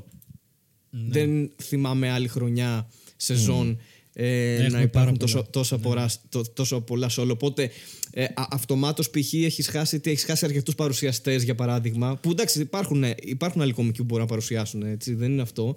Αλλά πολλοί ασχολούνται μόνο με τα solo τους. Δεν ασχολούνται με το να κλείσω ένα μαγαζί ή να αυτό- παίξω κάπου αλλού κτλ. Α- Αυτό νομίζω είναι λογική εξέλιξη όταν, όταν κάνεις Φυσικά. stand-up και φτάνεις στη solo σου. Φυσικά. Ε, ναι. Είναι λογικό μετά να ασχολείσαι με τις solo σου και η επόμενη γενιά να πρέπει να κάνει ένα step up και σε, Εννοείται. και σε άποψη δουλειάς και κειμένων και σε άποψη οργάνωσης να έχει μάθει τι είναι το σωστό και τι όχι. Ακριβώς, ακριβώς. Οπότε. Αλλά, αλλά πέρα από αυτό, ρε παιδί μου, γιατί αυτό ας πούμε ότι έφυγε μια γενιά και εξελίχθηκε και είχε ε, το σόλο ο κάθε κωμικός που ανήκει σε αυτή τη. ο- ό,τι αν σε εισαγωγικά ας πούμε γενιά. Και, και το δεύτερο ότι πολλά μαγαζιά επειδή έχουν μείνει κλειστά για δύο χρόνια δεν πολύ δεν ψήνονται να έχουν δώσουν λεφτά. budget Ε, ναι. έξτρα για να φιλοξενήσουν μια παράσταση. Σου λέει θα βγάλω ό,τι πουλήσω α- απλά από μια βραδιά που πουλάω, ξέρω εγώ, ό,τι πουλάω. Δεν... Λογικό κι αυτό. Οπότε ναι, έχουν λιγοστεύσει αρκετά οι παραστάσεις και στην Αθήνα. Η αλήθεια είναι. Ε, μ, ο λόγος που σε ρωτάω είναι γιατί εγώ θυμάμαι εκείνα τα χρόνια βέβαια με έναν ρομαντισμό έτσι, γιατί κάναμε πάρα πολλά πράγματα και ήταν τρομερά δημιουργικά και επειδή και τα πράγματα πήγαν καλά για μένα σε ό,τι αφορά το stand-up αυτή τη στιγμή είναι καλά, του χρόνου μπορεί να μην είναι οπότε θεωρώ αναγκαστικά και φυσικά αυτό είναι και bias, είναι προκατάληψη ότι καλώς τα κάναμε αυτά που κάναμε γιατί είδα και τι κείμενα βγήκαν από όλα αυτά. Και θυμάμαι να κάνουμε jam, να βρισκόμαστε παλιότεροι κομικοί με νεότερους κομικούς. Και επειδή ξεκινήσαμε τα jam εδώ τώρα στη House of Improv, με κομικούς πάλι. Που θα σας έρθω μία μέρα που, Να δεν έρθεις, θα, εννοείται, που θα τα εννοείται. καταφέρω Ναι, και δεν θα κοιμάμαι. Ναι, εντάξει, και εγώ έχω ένα θέμα με το χρόνο μου και όλα αυτά. Ναι. Αλλά βλέπω ότι πραγματικά ρε, εσύ, αυτό, εάν ε, η Αθήνα θα γίνει χαόδης, έχει πολλά solo, εντάξει, δεν ξέρω πώς θα γίνει, θα εξελιχθεί η βιομηχανία του stand-up. Ο κόσμος έτσι κι αλλιώς τρελαίνεται και το στηρίζει και δεν ξέρω για πόσα χρόνια θα έχει τη δύναμη ή την αντοχή να το κάνει. Ελπίζουμε αυτό το πράγμα να πάει καλά. Ε, είμαστε εκτός τηλεόρασης και εκτός συστημικών μέσων, οπότε ξέρεις. Ε, αυτό θα έχει μια συγκεκριμένη βιωσιμότητα και θα έχει και αυτό το πράγμα σημαίνει κάτι, ρε παιδί μου. Ε, στο, στο, στα νούμερα μπορείς να φτάσεις, έχεις ένα ταβάνι. Ε, και όχι γιατί είναι, θα σε εμποδίζει κάποιος. Γιατί δεν μπορείς με τα λεφτά και τα μέσα που διαθέτεις να προβληθεί σε μεγαλύτερη μάζα ανθρώπων. Δεν είναι κάτι τρομερό. Και σκέφτομαι αυτό ότι ο καλύτερος τρόπος για να εκτιναχθεί εν τέλει η ποιότητα της σκηνής είναι να μην αγνοούμε ένας τον άλλον. Μμ. Και οι παλιότεροι να μιλάμε με τους νεότερους, γιατί και εμείς φρεσκάρουμε λίγο τον τρόπο που σκεφτόμαστε. Αλλά και εσείς Και- έρχεστε αντιμέτωποι με μια εμπειρία, έτσι. Ε, ναι, και γιατί μπαίνεις σε ένα χώρο που δεν έχεις ιδέα Μμ. τι, τι, πώς λειτουργούν τα πράγματα, τι χρειάζεται, τι δεν χρειάζεται και πρέπει Ναι. κάποιος που ξέρει να το κάνει να, σ- Θέλει να σου μια πει πέντε καθοδήγηση. πράγματα. Ναι. Θέλει μια καθοδήγηση. Από το Υπάρχουν πώς θα κάποιοι- παίξεις, από το τι θα πεις λάθος, μέχρι το πώς θα μιλήσω σε ένα μαγαζί για να κλείσουμε παράσταση και τι πρέπει να ζητήσω κτλ. Και Ναι. χρειάζεται η επαφή και με τους παλιότερους και με τους... Δηλαδή αν εγώ ας πούμε θα, ήθε- θα ήθελα και ευτυχώς έχω επαφή και με, και με παλιότερους κομικούς όπως είναι ο Στέλιος, ο Κούδας, ο Πασπάτης Ναι, εντάξει. και με και πιο καινούριους όπως είναι ο Κρύος, ο Τσιγκίλης, ο Μπίτσης και ο Θάνος. Νομίζω χρειάζεται κάθε γενιά να βοηθάει την επόμενη. Δηλαδή, εμένα με Ισχύει, βοηθήσανε ναι, αυτά τα ναι, παιδιά. ναι, ναι, ναι. Και ο Νίκος ο Λουκάς και ο Μουλαράς είναι αυτά τα παιδιά που με βοήθησαν. Και εγώ τώρα βοηθ... όσο μπορώ, δηλαδή όποτε βλέπω κάποιον κομικό καινούριο που τα πάει καλά και φαίνεται ότι τον ενδιαφέρει και νοιάζεται και εγώ θα πάω να τον πιάσω και να του πω κάποια πράγματα που έχω μάθει. Μμ. Ή κάποιο έμβριο που ενδιαφέρεται για ακόμα πιο. Καλά, αυτό είναι το βασικό, ναι. Ωραία. για το πολύ μέλλον. Ναι. Να τους πούμε για αυτό που είδαμε στο Netflix. Να τους πούμε, ναι, μπορούμε να περάσουμε σε αυτή την ενότητα, πιστεύω. Ήρθε η ώρα αυτή. Το take your pills. Ναι. Το take your pills, Τέλεια. ναι. Ναι. Ε, θα- Να κάνω μια ερώτηση. Ωραία, θα μιλήσουμε για το Take Your Pills. Δείτε το. Και Το μετά- είδαμε και οι τρεις. Το είδαμε και τρεις και ελάτε να το συζητήσουμε. Είναι στο Netflix, είναι ένα ντοκιμαντέρ και πιστεύω ότι θα έχει σημασία ή ενδιαφέ... θα έχει ενδιαφέρον, σημασία δεν έχει καμία. Η άποψη εμένα και του Δημήτρη ως ψυχικά ασθενείς που παίρνουμε φάρμακα φαντάζομαι Μμμ. Δημήτρη Ναι, ναι, ναι. ε, Εννοείται. για να μπορούμε να λειτουργούμε όπως λειτουργεί ο υπόλοιπος κόσμος και νορμοθυμικοί οι οποίοι παίρνουν φάρμακα που θα έπρεπε κανονικά να παράγονται και να χρησιμοποιούνται από τους ψυχικά ασθενείς. Θα έχει δηλαδή ένα ενδιαφέρον εδώ στο ηθικό κομμάτι το οποίο δεν ξέρω αν θα το... Δηλαδή δεν θα ήθελα να το πιάσω μόνος με αυτό. Γιατί εγώ μπορεί να έχω μια πολύ ηλίθια άποψη ας πούμε. Ε, σίγουρα θα έχεις μια καλύτερη άποψη από μένα που δεν. ε, δηλαδή, εγώ είδα αυτό το ντοκιμαντέρ και μου έκανε εντύπωση γιατί ξέρεις είναι μια κουλτούρα αυτή ας πούμε γιατί πολλές φορές ακούστηκε το Adderall και Να πούμε γιατί μιλάει το το άλλο, πώς ντοκιμαντέρ, το- θες να πεις μία; Το Ritalin. το, ναι, μπράβο, το Ritalin και τα λοιπά. Ναι, ε, κατά βάση το premise του ντοκιματέρ ξεκινάει με το γεγονός ότι τα τελευταία χρόνια στην Αμερική, ιδίως, δεν ξέρω αν γίνεται σε άλλες χώρες, αλλά αφορούσε κυρίως στην Αμερική το ντοκιματέρ, έχουν αυξηθεί πάρα πολύ, ε, έχει αυξηθεί η χρήση, ρε παιδί μου, τέ- τέτοιων διαγερτικών ε, χαπιών. Δεν ξέρω αν είναι διαγερτικά ακριβώς πώς θα τα Αμφεταμίνες. χαρακτηρίσω. Ε, αύξησης ε, επίδοσης ε, Άπερση των είναι, άπερση. γνωσιακών skills, ας πούμε. ξέρω Δεν εγώ, ή συμβαίνει αυτό οτιδήποτε. που περιγράφεις. Ωραία. Ε, πε- Πες εσύ λοιπόν το τύπο. Όχι, το εννοώ κατάλαβες αυτό, καλύτερα. αυτό δείχνει. Ρε, όχι, αυτό δείχνει το ντοκιμαντέρ στο τέλος. Ότι για τους Ω, ανθρώπου. ναι, ρε παιδί μου, αυτό, γι' αυτό Ναι, είπα ναι. το premise στο ντοκιμαντέρ ξανά από Ναι, αυτό. α, ότι οι οκ, άνθρωποι οκ. αυτοί, οι Συγγνώμη. μαθητές και οι φοιτητές και όλοι αυτοί που παίρνουν Adderall κτλ. Πέρα από ότι σε κάποιες περιπτώσεις ε, ανθρώπων που έχουν ΔΕΠΥ που είναι πάρα πολύ υψηλό επίπεδο πλέον. Ε, ε, μάλλον συγγνώμη, ποσοστό πλέον ανθρώπων που έχουν ΔΕΠΥ. Ε, το παίρνουν σαν φαρμακευτική αγωγή το Adderall, ας πούμε, ή το Ritalin. Ε, υπάρχει κόσμος που ε, το, το, το ψάχνει και, το, και κάνει χρήση γιατί θεωρεί ότι ε, τον βοηθάει στα μαθήματά του, στο να γράφει καλύτερα σε ένα τεστ, ξέρω εγώ, ή στο να είναι πιο αποδοτικός στη δουλειά του ή οτιδήποτε. Δηλαδή, ξεκινάει έτσι το, το ντοκιμαντέρ με αυτή τη βάση, που είναι και μια κουλτούρα που νομίζω δεν. Εδώ δεν το έχουμε. Δεν ακούς ε, νεολαία εδώ τύπου ότι α, θα πάρω χάπια για να είμαι καλύτερος στο σχολείο, ας πούμε, ή να είμαι πιο ανταγωνιστικός ή να είμαι πιο αποδοτικός. Ε, που εμένα αυτό το ένα είναι που με εντυπωσίασε, γιατί το έχω ακούσει πολύ στην αμερικανική pop κουλτούρα σαν, ε, σαν αναφορά το παίρνω Adderall για να... Εδώ έχουμε το για ανάποδο. κάτι. ναι, ναι. Έχουμε έχουμε; το. ε, ε, ότι έχει μια πάθηση ψυχική ή οτιδήποτε, μια. Και, και δεν παίρνουμε χάπια. Ναι, στην Ναι, Ελλάδα δεν αυτό- παίρνουμε. Ναι, Αυτ- εκεί παίρνουν αυτοί που δεν πρέπει, πρέπει, εδώ αυτοί που πρέπει δεν τα παίρνουν. ναι. ναι. Ναι, Ισχύει. πραγματικά αν μπούμε σε μια τέτοια σύγκριση, ναι. Ή παίρνουμε ναρκωτικά για άλλους λόγους, όχι για να είμαστε πιο αποδοτικοί στα μαθήματά μας. Καλά, έχει, Για να... ναι. υπάρχει πλέον ξεκάθαρη ε, αυτό που λένε ναρκοκουλτούρα, ρε παιδί μου, που δεν συμφωνώ πολύ με τον όρο. Άρα, υπ- αλλά υπάρχει πλέον ξεκάθαρη απομυθ- απενοχοποίηση, λάθος απενοχοποίηση. Δηλαδή, πρέπει να απενοχοποιηθούν τα ναρκωτικά με την έννοια του ότι δεν μπορούμε να τριγυρνάμε και να δείχνουμε εθισμένους στην ηρωίνη και να λέμε Α, το πρεζάκι. Όχι. Μμμ. Είναι ένας Πρέπει η άνθρωπος... κοινωνία Ρα, να είναι ένας έχει τις ασθενής. βάσεις, Μπράβο. ναι, να αντιμετωπίσει. Αλλά το να Γιατί λες... συνήθως είναι και πολλές φορές πάει πακέτο και με ψυχικές ασθένειες. Ακριβώς. Και τα ναρκωτικά και. Και, και- Η, η προσπάθεια στις ψυχικές ασθένειες στις οποίες εμφανίζονται αυξημένη χρήση ναρκωτικών ουσιών ή αλκοόλ ή τζόου ή οτιδήποτε είναι μια προσπάθεια αυτοθεραπείας.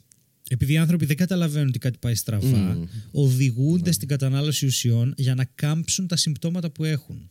Self-medication δηλαδή. Ναι. Γι' αυτό το κατα- οποίο σίγουρα είναι λάθος. Είναι το έκανα και εγώ λάθος. στον εαυτό μου με το αλκοόλ για κάποια χρόνια. Μπράβο. Και εγώ το έχω κάνει αυτό στον εαυτό μου με το αλκοόλ, χωρίς να ξεπεράσω ποτέ όρια όμως. Μμ. Ε, αλλά ε, δηλαδή τώρα τα καταθλιπτικά, ας πούμε τα μεγάλα πριν πάρω διάγνωση και καταλάβω τι γίνεται, γιατί έχουμε το ίδιο πράγμα με τον ε, Δημήτρη. Ε, αν και εγώ θεωρούμε ένα, νομίζω εσύ θεωρείς δύο. Ναι. Μμ, Ε, με τα νέα κριτήρια. Με τα παλιά κριτήρια είμαστε και οι δύο-δύο. αλήθεια. Ναι. Ε, αλλά ρε παιδί μου στο ντοκιμαντέρ τέλος πάντων δεν ήθελα να διακόψω το χάρη αλλά ε, σ- έχει δίκιο ο Χάρης που λέει ότι το premise του ντοκιμαντέρ είναι ότι αυτοί οι άνθρωποι παίρνουν ε, στην ουσία ντόπα για να είναι καλύτεροι φοιτητές. Αυτό. Ναι. Ναι, και αυτό είναι μια κουλτούρα. Δεν είναι Μπράβο, ότι- αυτό, Δηλαδή, αυτό. όντως, ρε παιδί μου, ο- ε, βασικά Είναι- είναι. Η κουλτούρα Ναι, του, sorry. αντα- του ανταγωνισμού στην Αμερική. Ναι, Το- ναι, ναι, και αυτό το point το έκανε μια κυρία μας στο ντοκιμαντέρ αυτό, ρε παιδί μου, ότι έχουμε παραγίνει ανταγωνιστική και κάπου όπαμε αυτό το θέμα, ξέρω εγώ, στην Αμερική. Δηλαδή, α, ε, ήδη από τους μαθητές να είναι τόσο ανταγωνιστικό το περιβάλλον και ποιος θα φάει τη θέση ποιο και ποιος θα είναι καλύτερος και πιο τέτοιο, ας πούμε. Δηλαδή, έχει να κάνει και με αυτό. Απλά, ξέρεις, από τη στιγμή. ε, δε- δεν ξέρω κιόλας, δεν είμαι, δεν είμαι γιατρός σε, σε αυτό το επίπεδο για να, και κατάλληλος για να απαντήσει. Αλλά α- αν κατάλαβα το ντοκιμαντέρ, οι άνθρωποι ας πούμε, που, ε- που έχουν δέπει, όντως τους βοηθάει σε έναν βαθμό να συγκεντρωθούν πιο καλά σε κάποια πράγματα και τους χορηγείται σαν αγωγή. Αλλά ε, το παίρνανε και μαθητές, ας πούμε, φοιτητές που δεν είχαν καμία σχέση με αυτό, απλά για, για να γίνουν καλύτεροι. Δηλαδή, που μάλλον δεν ίσχυε, δεν τους έκανε καλύτερους. Όπως ε, Ε, έλεγε στο τέλος του ντοκιμαντέρ. ναι, ε, σε μαθησιακό, σε γνωσιακό, σε τέλος πάντων επίπεδο skills, ας πούμε, ότι σου αυξάνει τη συγκέντρωση, την αποδοτικότητα. Δηλαδή, άμα. Το IQ δεν στο αυξάνει, ρε παιδί μου, να σου το πω και έτσι. Αυτοί δηλαδή, δεν- πιστεύουν δεν ότι θα στο γίνει κάτι αυξάνει τέτοιο. Ναι. ναι. Είναι και λίγο πλασίμπο και, και είναι και λίγο ψυχολογία, νομίζω αυτό. επειδή σου αυξάνει την αυτοπεποίθηση, μπορείς εν τέλει να συγκεντρωθείς καλύτερα. Αλλά δεν σου αξ- αυξάνει τη, τη γνωσιακή. Αυτό. Ναι, δεν γίνεσαι πιο έξυπνος, απλά μπορείς να Ναι. συγκεντρωθεί. Οπότε Ναι. άρα, άρα είσαι πιο έξυπνος πρακτικά. Γιατί πάρα, πολλοί- Ναι. πάρα πολλά από αυτά που κάνουμε στη ζωή μας τα κάνουμε ασυγκέντρωτα και πετάμε τον χρόνο μας παντού. Όταν Ναι, ναι. συγκεντρωθούμε, είναι αυτό που μας λέγανε από μικρή. Δεν προσέχεις. Πρόσεξε τι σου λέω και θα καταλάβεις. Το μυαλό σου πετάει και δεν το καταλαβαίνω. Και λέγω, Μα δεν πετάει το μυαλό μου. Και ταυτόχρονα, άμα υπήρχε μια χρονομηχανή και Σκεφτόμασταν πηγαίναμε. μανιτάρια, ναι, ξέρω ναι, εγώ. ό,τι να είναι, δεν είχε. Σούπερ Μάριο, οτιδήποτε, ναι. Τώρα, οι άνθρωποι που έχουν δέπει, εκτός του ότι αγγίζει. Το ντοκιμαντέρ μου αρέσει πολύ γιατί αγγίζει και το κομμάτι της υπερδιάγνωσης, το οποίο είναι τρομερά επικίνδυνο. Ε, και δεν ξέρω τι άποψη έχει ο Δημήτρης γι' αυτό.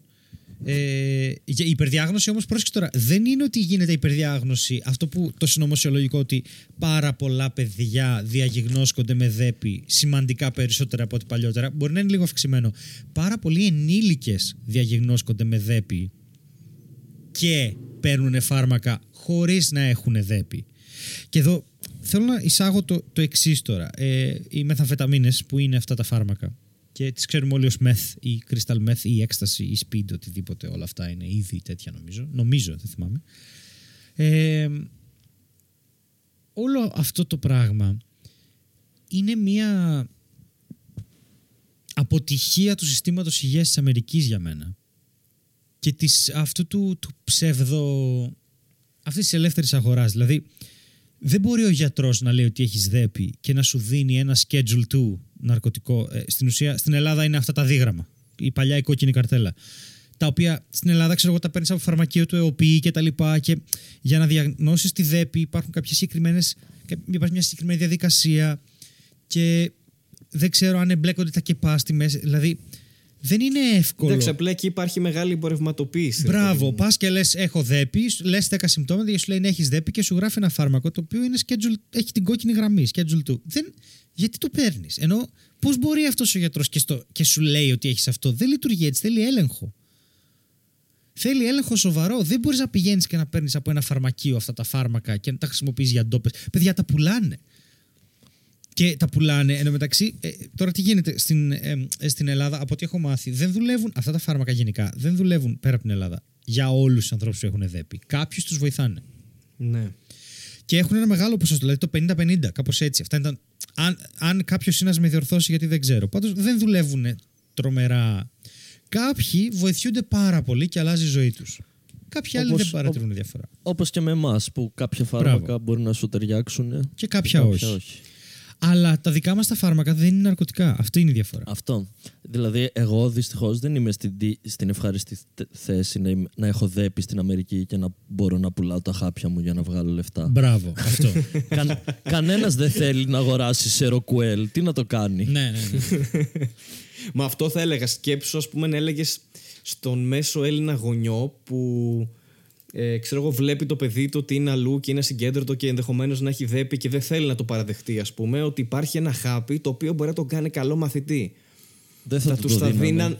Εγώ πιστεύω ότι τους τα δίνανε με τα χίλια όμως. Όχι, γιατί νομίζω ζούμε σε μια... στην Ελλάδα με τα χάπια έχουμε ένα θέμα. Καλά, ναι. Δυστυχώς. Με όλα τα φάρμακα έχουμε ένα θέμα, Ναι, με όπως όλα έχεις τα καταλάβει. και με την. ε, και με την. Δεν ξέρω πώς να το πω. Ε, Αυτοπεποίθηση, όχι. Με αυτό το vibe ότι όλοι τα ξέρουμε όλα και δεν εμπιστευόμαστε Ναι, στους ναι, ναι. ειδικούς. Αυτό το ωραίο. Και ξέρεις τι, δεν εμπιστεύονται τους ειδικούς με έναν τρόπο που δεν βγάζει ιδιαίτερο νόημα. Δηλαδή, άμα δεις την ιστορία πώς πάει της Αμερικής και αυτό το ντοκιμαντέρ και μόνο, έτσι, που θεωρώ ότι η Αμερική είναι ένα από τα χειρότερα συστήματα υγείας στον πλανήτη, ωραία. Ε, αν και έχει εξαίρετους επιστήμονες. Ε, αυτά τα δύο είναι άσχετα, ας πούμε. Α, αυτό είναι κάτι που επίσης δεν καταλαβαίνει ο Έλληνας. Το ότι είναι σκατά το εσύ και ότι μπορεί για ένα ράμα να περιμένεις 17 ώρες και μετά να στο κλείσουν. Δεν, είναι- δεν έχει να κάνει με το αν αυτοί που δουλεύουν Είναι στο καλοί εσύ στη είναι καλοί δουλειά γιατροί. τους. Ναι. Ε, ναι. Έχει Ναι, να κάνει καλά, με το ότι το προφανώς. σύστημα είναι ανελαίτο και δεν μπορούν να κάνουν τίποτα. Ε, δουλεύουν 48 ώρες βάρδιες και παίρνουν 800 ευρώ και θα πεθάνουν από την κούραση.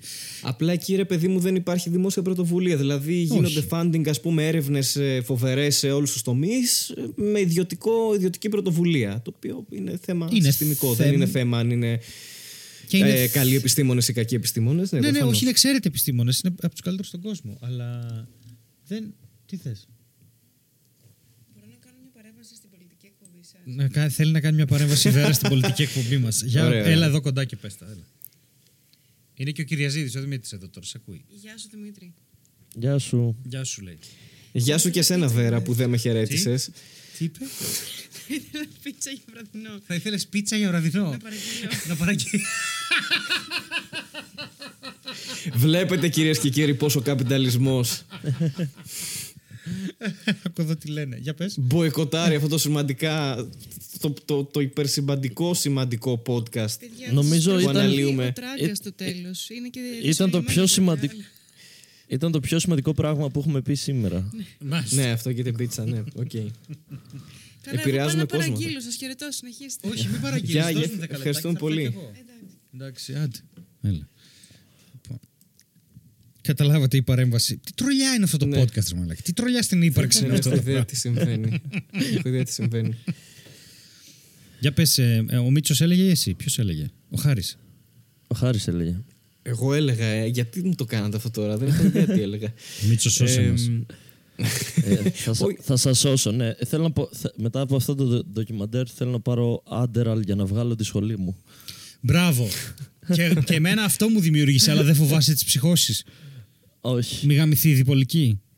Όχι, γιατί έχω βάλει και άλλα πράγματα στον οργανισμό μου που θα έπρεπε να φοβάμαι τις ψυχώσεις. Α, οκ, οκ, εντάξει. Οπότε. Απλά για να πάρω το πτυχίο και μετά να μην με πρίζουν οι γονείς μου. Όχι για να το κάνω κάτι. Ναι. Όχι για να χαίρομαι. Που... Απλά για να μην υπάρχει αυτό το άγχος στο βάθος του μυαλού μου. Οκ, εκεί δεν μπαίνει όμως ένα θέμα, όχι για τον Δημήτρη, εν γένει θα το πω ρε παιδί μου.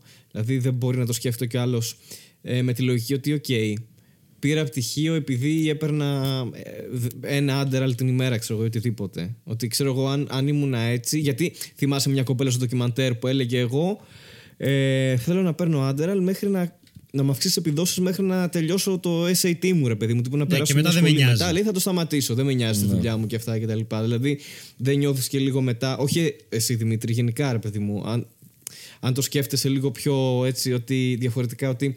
Ε, μα μπορεί να μην άξιζα να πάρω το πτυχίο μου με 9,5 και το πήρα, ξέρω εγώ, με 6 κανονικά. Ήταν να το πάρω με 6, αλλά λόγω Άντεραλ, ξέρω εγώ, το πήρα Ε, με 9,5. αν που πάρω δεν υπάρχει τέτοια Adderall, διαφορά, αλλά ναι. θα το πάρω με πέντε το πτυχίο.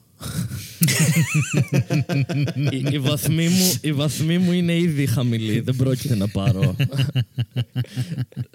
Οπότε δεν θα έχει Οκ. διαφορά. Ωραία. Θα ήταν φοβερό, ξέρω εγώ. Ναι. Μισό να λεπτό. σου για όχι πτυχίο και να το παίρνεις με 10, ξέρω. Να- να- τέτοια η δύναμη του άντελ. Θέλω να. Επίσης είναι περίεργη η λέξη άντερα. Ναι, είναι, είναι Την άντερα. ελληνική Θυμίζει τα προφορά. άντερα, είναι, ναι. είναι πολύ Άρρο. χάλια. Ναι. Ρε παιδί, λοιπόν, εγώ βλέπω μια αλυσίδα εδώ και αυτό που ξεκίνησα να λέω ότι κατηγορώ. Χημική αλυσίδα. Σίγουρα. Ε, ε, είναι, ρε παιδί μου, θα, τα, θα προσπαθήσω να τα πιάσω με μια σειρά και μου, μου γαμάτε τη ζωούλα μετά, Ε, όταν είσαι αντι-επιστήμη, αντι-vax, αντι οτιδήποτε και μιλάς για τις φαρμακευτικές οι οποίες βγάζουν λεφτά. Εδώ τώρα θέλω να μπούμε λίγο σε μια διαδικασία του πώς δουλεύει στην πραγματικότητα αυτή η αγορά. Γιατί δεν θα σου δώσουν κάτι που θα σε σκοτώσει, γιατί θέλουν να το χρησιμοποιείς συνέχεια, ώστε να είσαι καλά για να μπορείς να το αγοράζεις. Δηλαδή, δεν έχει νόημα μια εταιρεία, π.χ. σαν την Pfizer, να σου κάνει κακό εν γνώση της. γιατί θα σταματήσεις να χρησιμοποιείς αυτά. Είναι σαν να λέει μια εταιρεία ότι. σε- Είναι, είναι το αντίστοιχο με το να λες: Άντε τώρα όλοι γεννάνε παιδιά για να πουλάνε καρότσια. Οι άνθρωποι γεννάνε παιδιά και μια εταιρεία που Έτσι πουλάει. κι αλλιώς. ναι, και μια εταιρεία που πουλάει καρότσια, το καλύτερο που έχει να κάνει είναι να φτιάξει ένα πολύ καλό καρότσι. Αν θέλει. Δηλαδή αυτό είναι το. Καλό θα ήταν δηλαδή τα καρότσια της να μην σκοτώνουν τα μωρά. Αυτό. Καλό θα ήταν να προστατεύουν τα μωρά. Δηλαδή, αν μπορούσε κάποιος να κάνει ένα καρότσι το οποίο ε, προστατεύει το μωρό σου από χτύπημα αυτοκινήτου σε μια προσιτή τιμή, μάλλον αυτό το σύστημα που θα εφεύρει, όπως έγινε και με τα αυτοκίνητα, θα αρχίσει να γίνεται υποχρεωτικό σε όλα τα καρότσια. Όπως έγινε η ζώνη και ο Είπες- αερόσακος. Είπες λέξη κλειδί όμως στην προσιτή τιμή γιατί και, και οι δύο βιομηχανίες έχουν ένα κοινό. Ναι. Υπερκοστολόγηση. Μπράβο.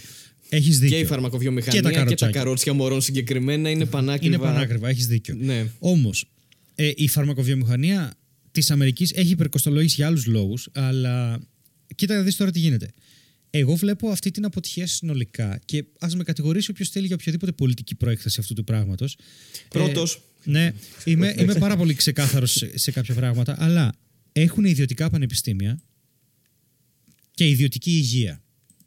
Και υπάρχει νόμιμος τρόπος να αγοράσεις αυτά που λέμε εμείς διεγέρτες του κεντρικού νευρικού συστήματος, αυτά που λέει η επιστήμη τέλος πάντων, ε, τα οποία, οι αμφεταμίνες δηλαδή, τα οποία είναι Schedule 2 ναρκωτικά, έχεις την ευκαιρία να τα αγοράσεις νόμιμα μέσα από ένα full ιδιωτικό σύστημα υγείας, το οποίο θέλει να στα πουλήσει για να κερδοφορήσει, ώστε να μπορέσεις να τα πας καλύτερα στο full ιδιωτικό πανεπιστήμιο, για να μπορέσεις να κερδοφορήσει και εκείνο. Το βλέπουμε ή μόνο εγώ το βλέπω. δηλαδή, Ναι, ναι. ε, δεν χρειάζεται να σου κάνει η Pfizer ένα εμβόλιο που θα σε σκοτώσει. Αυτό που χρειάζεται να κάνει η Pfizer είναι να κάνει ένα καλό εμβόλιο το οποίο σε προστατεύει και να χρειάζεται να- booster shots. Αυτό πρέπει να κάνει η Pfizer. Το να πιστεύεις ότι Θεωρείς μία, συγγνώμη, το να πιστεύεις ότι μία εταιρεία, ε, επειδή είσαι αντιεπιστήμη εσύ και δεν καταλαβαίνεις, είσαι και αντικαπιταλιστής, χωρίς να καταλάβει πώς δουλεύει ο καπιταλισμός στην ουσία. Το να, το, να, το να είμαστε αντι γενικά και επαναστάτες είναι πολύ φτηνό. Είμαστε ενάντια σε όλα. Η, φ- η φιλοσοφία από πίσω είναι που πρέπει να μας οδηγεί. Και εδώ, αυτό που είδα εγώ σε αυτό το ντοκιμαντέρ ήταν ότι η φιλοσοφία των ανθρώπων εκεί είναι ότι θα πάρω οτιδήποτε για να γίνω υπεράνθρωπος, γιατί αυτό χρειάζεται για να επιβιώσω. Για να βγω από το χρέος που έχω επειδή πήγα πανεπιστήμιο. Α, μπράβο. είναι, είναι βλαμμένο αυτό που λέω. Είμαι ηλίθιος αυτή τη στιγμή. Έχω. Θέλετε να με βοηθήσετε; Εγώ θα απαντήσω στην ερώτηση που έκανες με μία ακόμα ερώτηση για να σου κάνω ακόμα πιο δύσκολο. Θεωρείς ότι εσύ αυτή την ανάλυση που έκανες τώρα, αν την εξηγήσεις σε ένα τέτοιον άνθρωπο, Ναι. θα καταλάβει τι είπες; Αν θέλει, ναι. Αν Θα δεν σου θέλει, πει, όχι. Οκ, Στέλιο, ναι, έχεις δίκιο. Αυτό ήταν. Αν Δεν νομίζω γιατί δεν. Δεν είναι Αυτός ο κάποια άνθρωπος σπουδαία έχει αυτά τα ανάλυση. πιστεύω γιατί δεν το αναλύει από πίσω. Με αυτό εκείνη η μαγεία του πράγματος. Δεν, ε, δεν κάθεται το flat earther να το καταλάβει λογικά αυτό το πράγμα ότι είναι ηλίθιο που πιστεύει. Θέλει να μπει στη διαδικασία να το πιστεύει έτσι και να είναι anti έτσι, χωρίς λόγο, ας πούμε. Γιατί αυτό νομίζει ότι είναι το σωστό, χωρίς να το υπεραναλύσει ή απλά να το αναλύσει. Οπότε Άρα δεν πάντα έχουμε θα υπάρχουν ελπίδα. αυτοί οι άνθρωποι. Καλά, το δεν έχουμε ελπίδα, εκεί θα καταλήξει. Δεν έχουμε σίγουρα. Άρα, Δημήτρη, εσύ τι πιστεύεις, Ότι λέω χαζά; Όχι, νομίζω έχεις πολύ δίκιο στο κομμάτι αυτό το, το ότι ε, λόγω της ιδιωτικοποίησης των πάντων αυτό συνεισφέρει στο να μπορεί στο να υπάρχει και ουσιαστικά υπερ ε, πες το Υπερσυνταγογράφηση. ε, υπερσυνταγογράφηση, ναι. Μα δεν μπορεί Για, Ναι, πες, πες, πες. Όχι, Γιατί δεν και θέλω να σ- μιλήσω. στην Ελλάδα δεν δεν νομίζω ότι θα είχαμε το, ί- έχουμε τα ίδια επίπεδα ας πούμε, υπερσυνταγογράφησης για τέτοιες ασθένειες. Όχι. Δεν ξέρω κιόλας. Δεν- αλλά νομίζω υποθέτω ότι πως δεν όχι. έχουμε. Μα όλα τα φάρμακα περνάνε από το δημόσιο. Δηλαδή, φαντάζομαι, τα περισσότερα. Δηλαδή, υπάρχει συνταγογράφηση που κάπως είναι ελεγχόμενη από το κράτος, γιατί δεν μπορείς εσύ ως ιδιώτης να πας και να πάρεις. Λέω εγώ τώρα ένα παράδειγμα 200 ζάναξ από μόνος σου, ας πούμε, γιατί θεωρείς ότι τους κάνουν καλό έτσι από μόνος σου. Δηλαδή, Και να, και να θέλεις θα πρέπει να ψάξεις πάρα πολύ να βρεις κάποιο Ναι, γιατρό ναι. που να ψηθεί, να σου τα Ναι. γράψει. Ναι, ισχύει. Θα πάθεις μεγάλη ζημιά. Δεν, δεν θα στα γράψουν. Και αυτό, αυτό δεν είναι. Εκεί που θέλω να καταλήξω είναι ότι αυτό, επειδή αυτή η κουβέντα γίνεται και ας κάνουμε κι εμείς το λιθαράκι μας. Ε, Δημήτρη, θεωρείς ότι ως ψυχικά ασθενής και έχοντας μια αόρατη αναπηρία που είναι η διπολική διαταραχή, θεωρείς ότι αν βρεθεί ένα φάρμακο ε, το οποίο θα σε θεραπεύσει για πάντα, χωρίς Ναι. χω, κρατώντας τα καλά της διπολικής, δεν αλλάζει η προσωπικότητά σου, τη δημιουργικότητά σου, Ναι, ούτε ναι. τίποτα. Ωραία. Ε, Θεωρείς ότι είναι δικαίωμά σου να το έχεις; Δικαίωμά μου και ελπίζω να υπάρξει. Μπράβο. Χάρη, εσύ πιστεύεις ότι. τι, θε- τι θα παραγγείλουμε για βράδυ; ναι, ναι. εσύ που ε, ο κόσμος πιστεύει ότι είσαι υγιής ε, ψυχολογικά. αλλά. Και εγώ, και εγώ έχω καταφέρει να τον κοροϊδέψω μέχρι στιγμής. ναι. Ε, Ναι. ε, ε, εσύ, αν, αν, αν υπήρχε ρε παιδί μου ένα φάρμακο για μια πάθηση, την οποία έχεις, είχες, θα έχεις ή έχει ένας δικός σου θεωρεί, και την θεραπεύει πλήρως, θεωρείς ότι από τη στιγμή που υπάρχει αυτό το φάρμακο είναι δικαίωμά του να το έχει. Ε, καλά, ναι. Ε, Άσχετα με το τι ζει, τι δουλειά κάνει, ποιος είναι, είναι ανθρώπινο του δικαίωμα να έχει τη θεραπεία για αυτό που έχει. Είναι, αλλά όπως ρωτάς τον Δημήτρη και μετά ρωτάς σε μένα, νομίζω ότι θα μας παντρέψεις κάπου. Θα σας παντρέψω τώρα, Δηλαδή, θα είναι γίνεις σαν, να, σαν να πουτάνας. είπαμε και οι δύο αϊντού, ξέρω εγώ, Δεν σε κάτι. υπάρχει Και τώρα κανό- με τη δύναμη που μου δίνει. Πλύντε τα ο κολλιά μεγάλος σας. Ζόργκ. Πλύντε τα κολλιά σας, bitch! είναι λες και θα μας παντρέψει στη φυλακή. Έτσι το νιώθω λέω, αυτή τη στιγμή. το λέω Ναι. γιατί αυτό δείχνει σε μεγάλο βαθμό το πώς, ρε παιδί μου,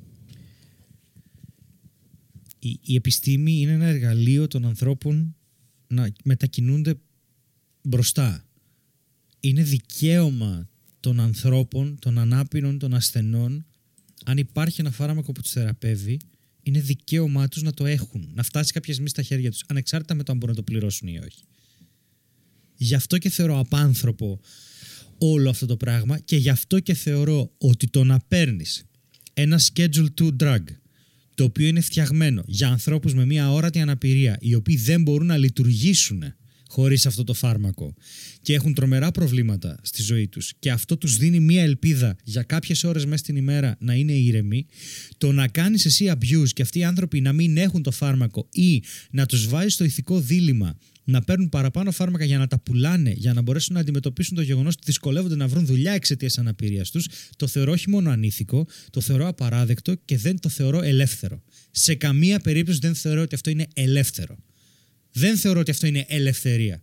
Θεωρώ ότι αυτό Άρα είναι. αυτό, θεωρείς ότι απέσιο. είναι λάθος αυτό που έδειχνες στην αρχή, ότι εγώ είμαι OK, μια χαρά, είμαι υγιής, δεν έχω κάποια ε, ασθένεια ε, ή κάποια αναπηρία και παίρνω άντεραλ για να γίνω καλύτερος. Ναι, είναι λάθος. Κάποιοι το έχουν ανάγκη, Ναι. απλά για να έρθουν στα ίσα τους και να είναι υγιείς. Αυτή είναι σαν να μου λες ότι εγώ στερώ, για παράδειγμα, ας πούμε, θα κάνω μεταμόσχευση μυελού των οστών, παρόλο που είναι σπάνιοι οι δότες, και ένα παιδάκι που έχει λευκαιμία δεν θα το κάνει. Γιατί, Γιατί εγώ θα Ναι, γίνω α- ψηλότερος. Όχι, φίλε, δεν θα γίνω Ναι, ψηλότερος. ναι, κατάλαβα τι λες, οκ.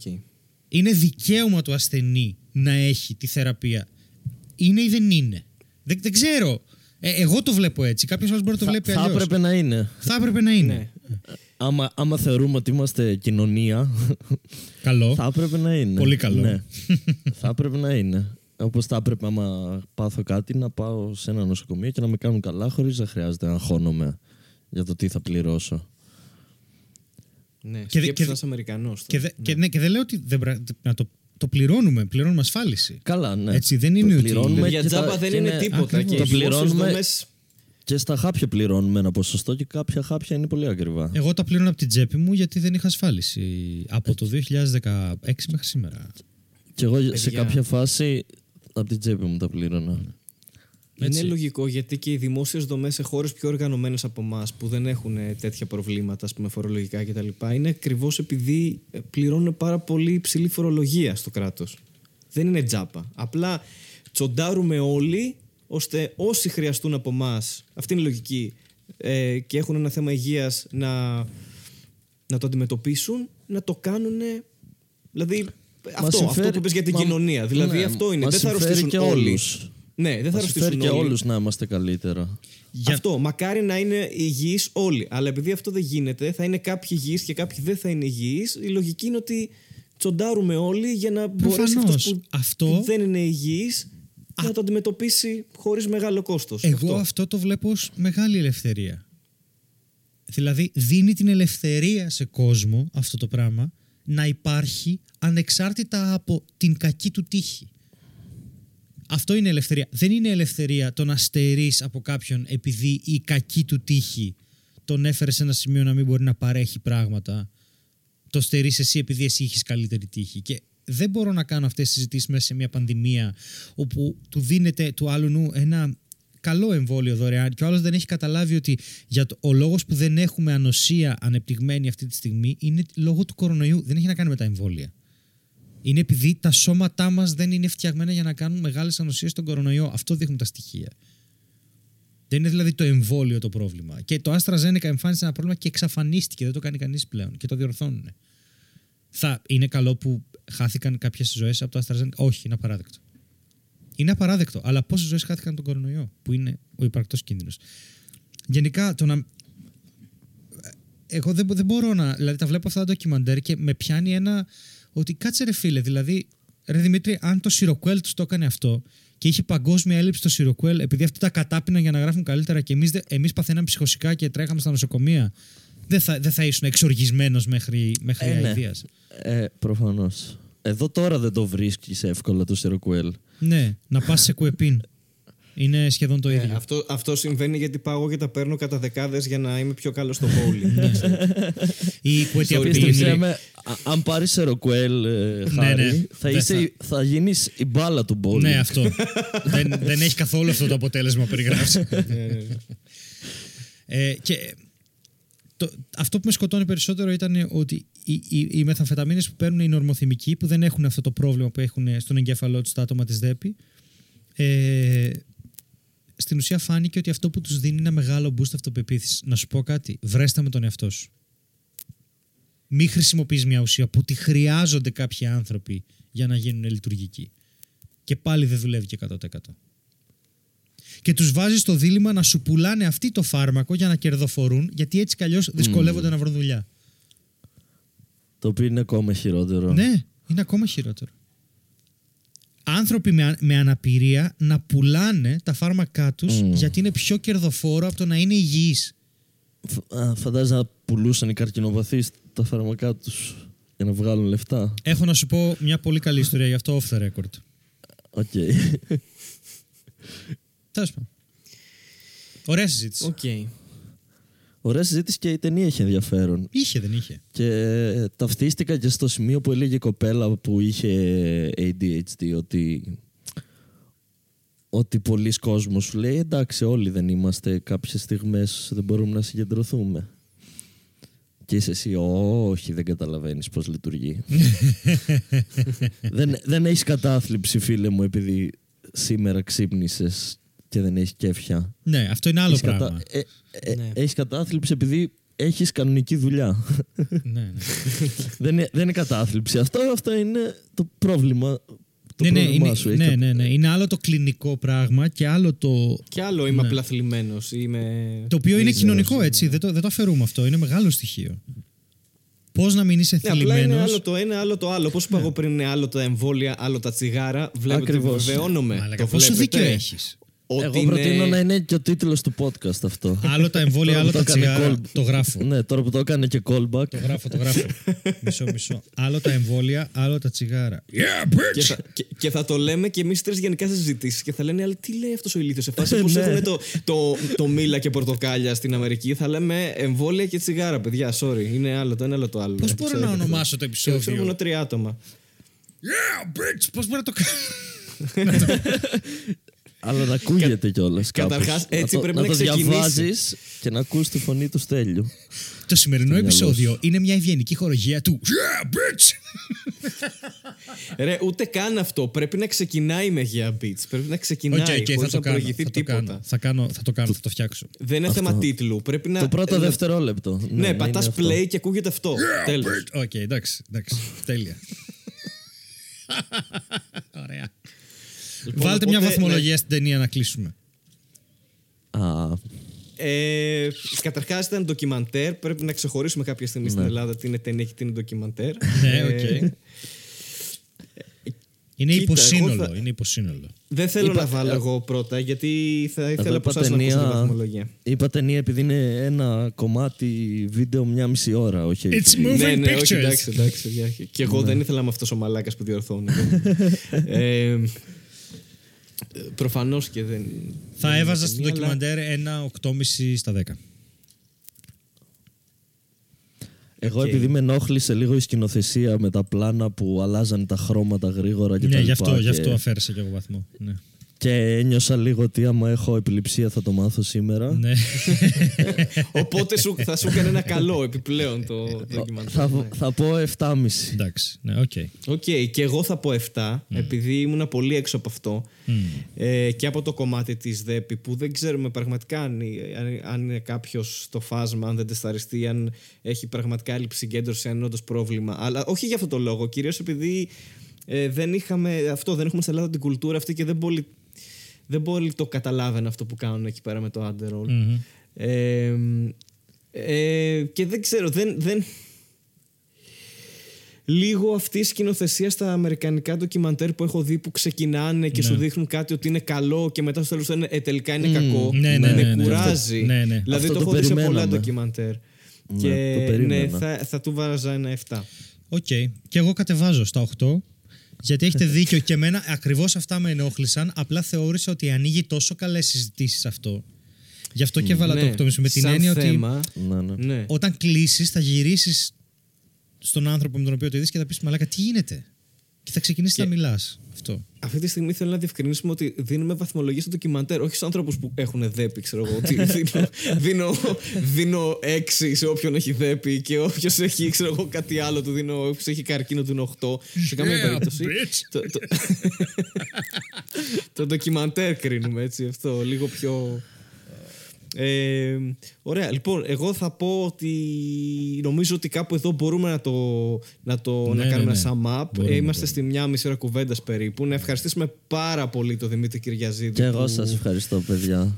που ήταν Είστε- παρόν στο podcast. Thank you, Μίτσος. Είστε πάρα πολύ καλοί κομικοί και σας συμπαθώ και τους δύο πολύ. Και, Και- το και Στέλιο εσύ; τον, τον έχω αδυναμία. Αφού είσαι, είσαι το αρκουδάκι. Είναι τέτοιος. Είναι αρκουδάκι της αγάπης και αυτός. Ναι. και, και ο εσύ. Δημήτρης είναι. Ναι, Και αυτό λέω. χάρηκα. Δεν Χάρηκα που έλεγα το για είπαμε. μένα. Ελπίζω να, να πετύχουμε ένα τον άλλο σε παραστάσεις σύντομα να τα Θα τα ξαναπούμε. πούμε ρε και από κοντά. Το πούμε. Εννοείται. Ευχαριστούμε πάρα πολύ που Θα ήρθες. τα πούμε εκεί έξω. Ευχαριστώ, παιδιά. Ευχαριστώ. Θα τα πούμε και σε καμιά παράσταση. και με εσάς να έρθετε σε καμιά παράσταση του Δημήτρη ή δική μας ή όπου θέλετε. Αν δεν τον έχετε τσεκάρει, Δημήτρης Κυριαζίδης, τσεκάρετε τον. Έχει περίπου 18.000 podcasts. Ναι. Και το από εκεί κανάλι μέσα. λέγεται καινούργια μικρόφωνα στο YouTube και το Spotify. Τέλεια. Θα μας στείλει τα link, θα τα βάλω από κάτω. Ωραία, Οκ, ωραία. τέλεια. Θα, τους- θα τον βρείτε εκεί. Από εμάς, γεια σας. Πάλι έκλεισα Γεια. να λες και είμαστε σε επεισόδιο στην Ο ΕΡΤ. Δημήτρης θα κλείσει. Ε, ωραία, θα κλείσει ο Δημήτρης καλύτερα, ναι. Από εμάς, γεια σας και να θυμάστε, κα- κάντε τα εμβόλια και μη φοράτε προφυλακτικά. όχι, όχι, φοράτε. Απλά όχι χωρίς λόγο. δηλαδή, μην φοράτε προφυλακτικό ε, όταν πάτε στο περίπτερο. Για να πάτε στη δουλειά, ας πούμε. δεν, ναι. είναι, δεν, είναι λίγο όμως κακό, δεν είναι λίγο όμως κακό, Στέλιο, εμείς να, κάνουμε, ε, να παίρνουμε προφυλακτικά, να λήγουν και να τα κάνουμε φούσκες και στην Αφρική να έχει τόσο AIDS για να τα χρειάζονται. Ξέρεις τι, είσαι πολύ έξυπνο παιδί και στο αναγνωρίζω και θα τα πούμε από κοντά γιατί τώρα δεν θα, δεν θα ασχοληθώ. Σταματάω να γράφω. Γεια σας. Γεια σας, γεια σας.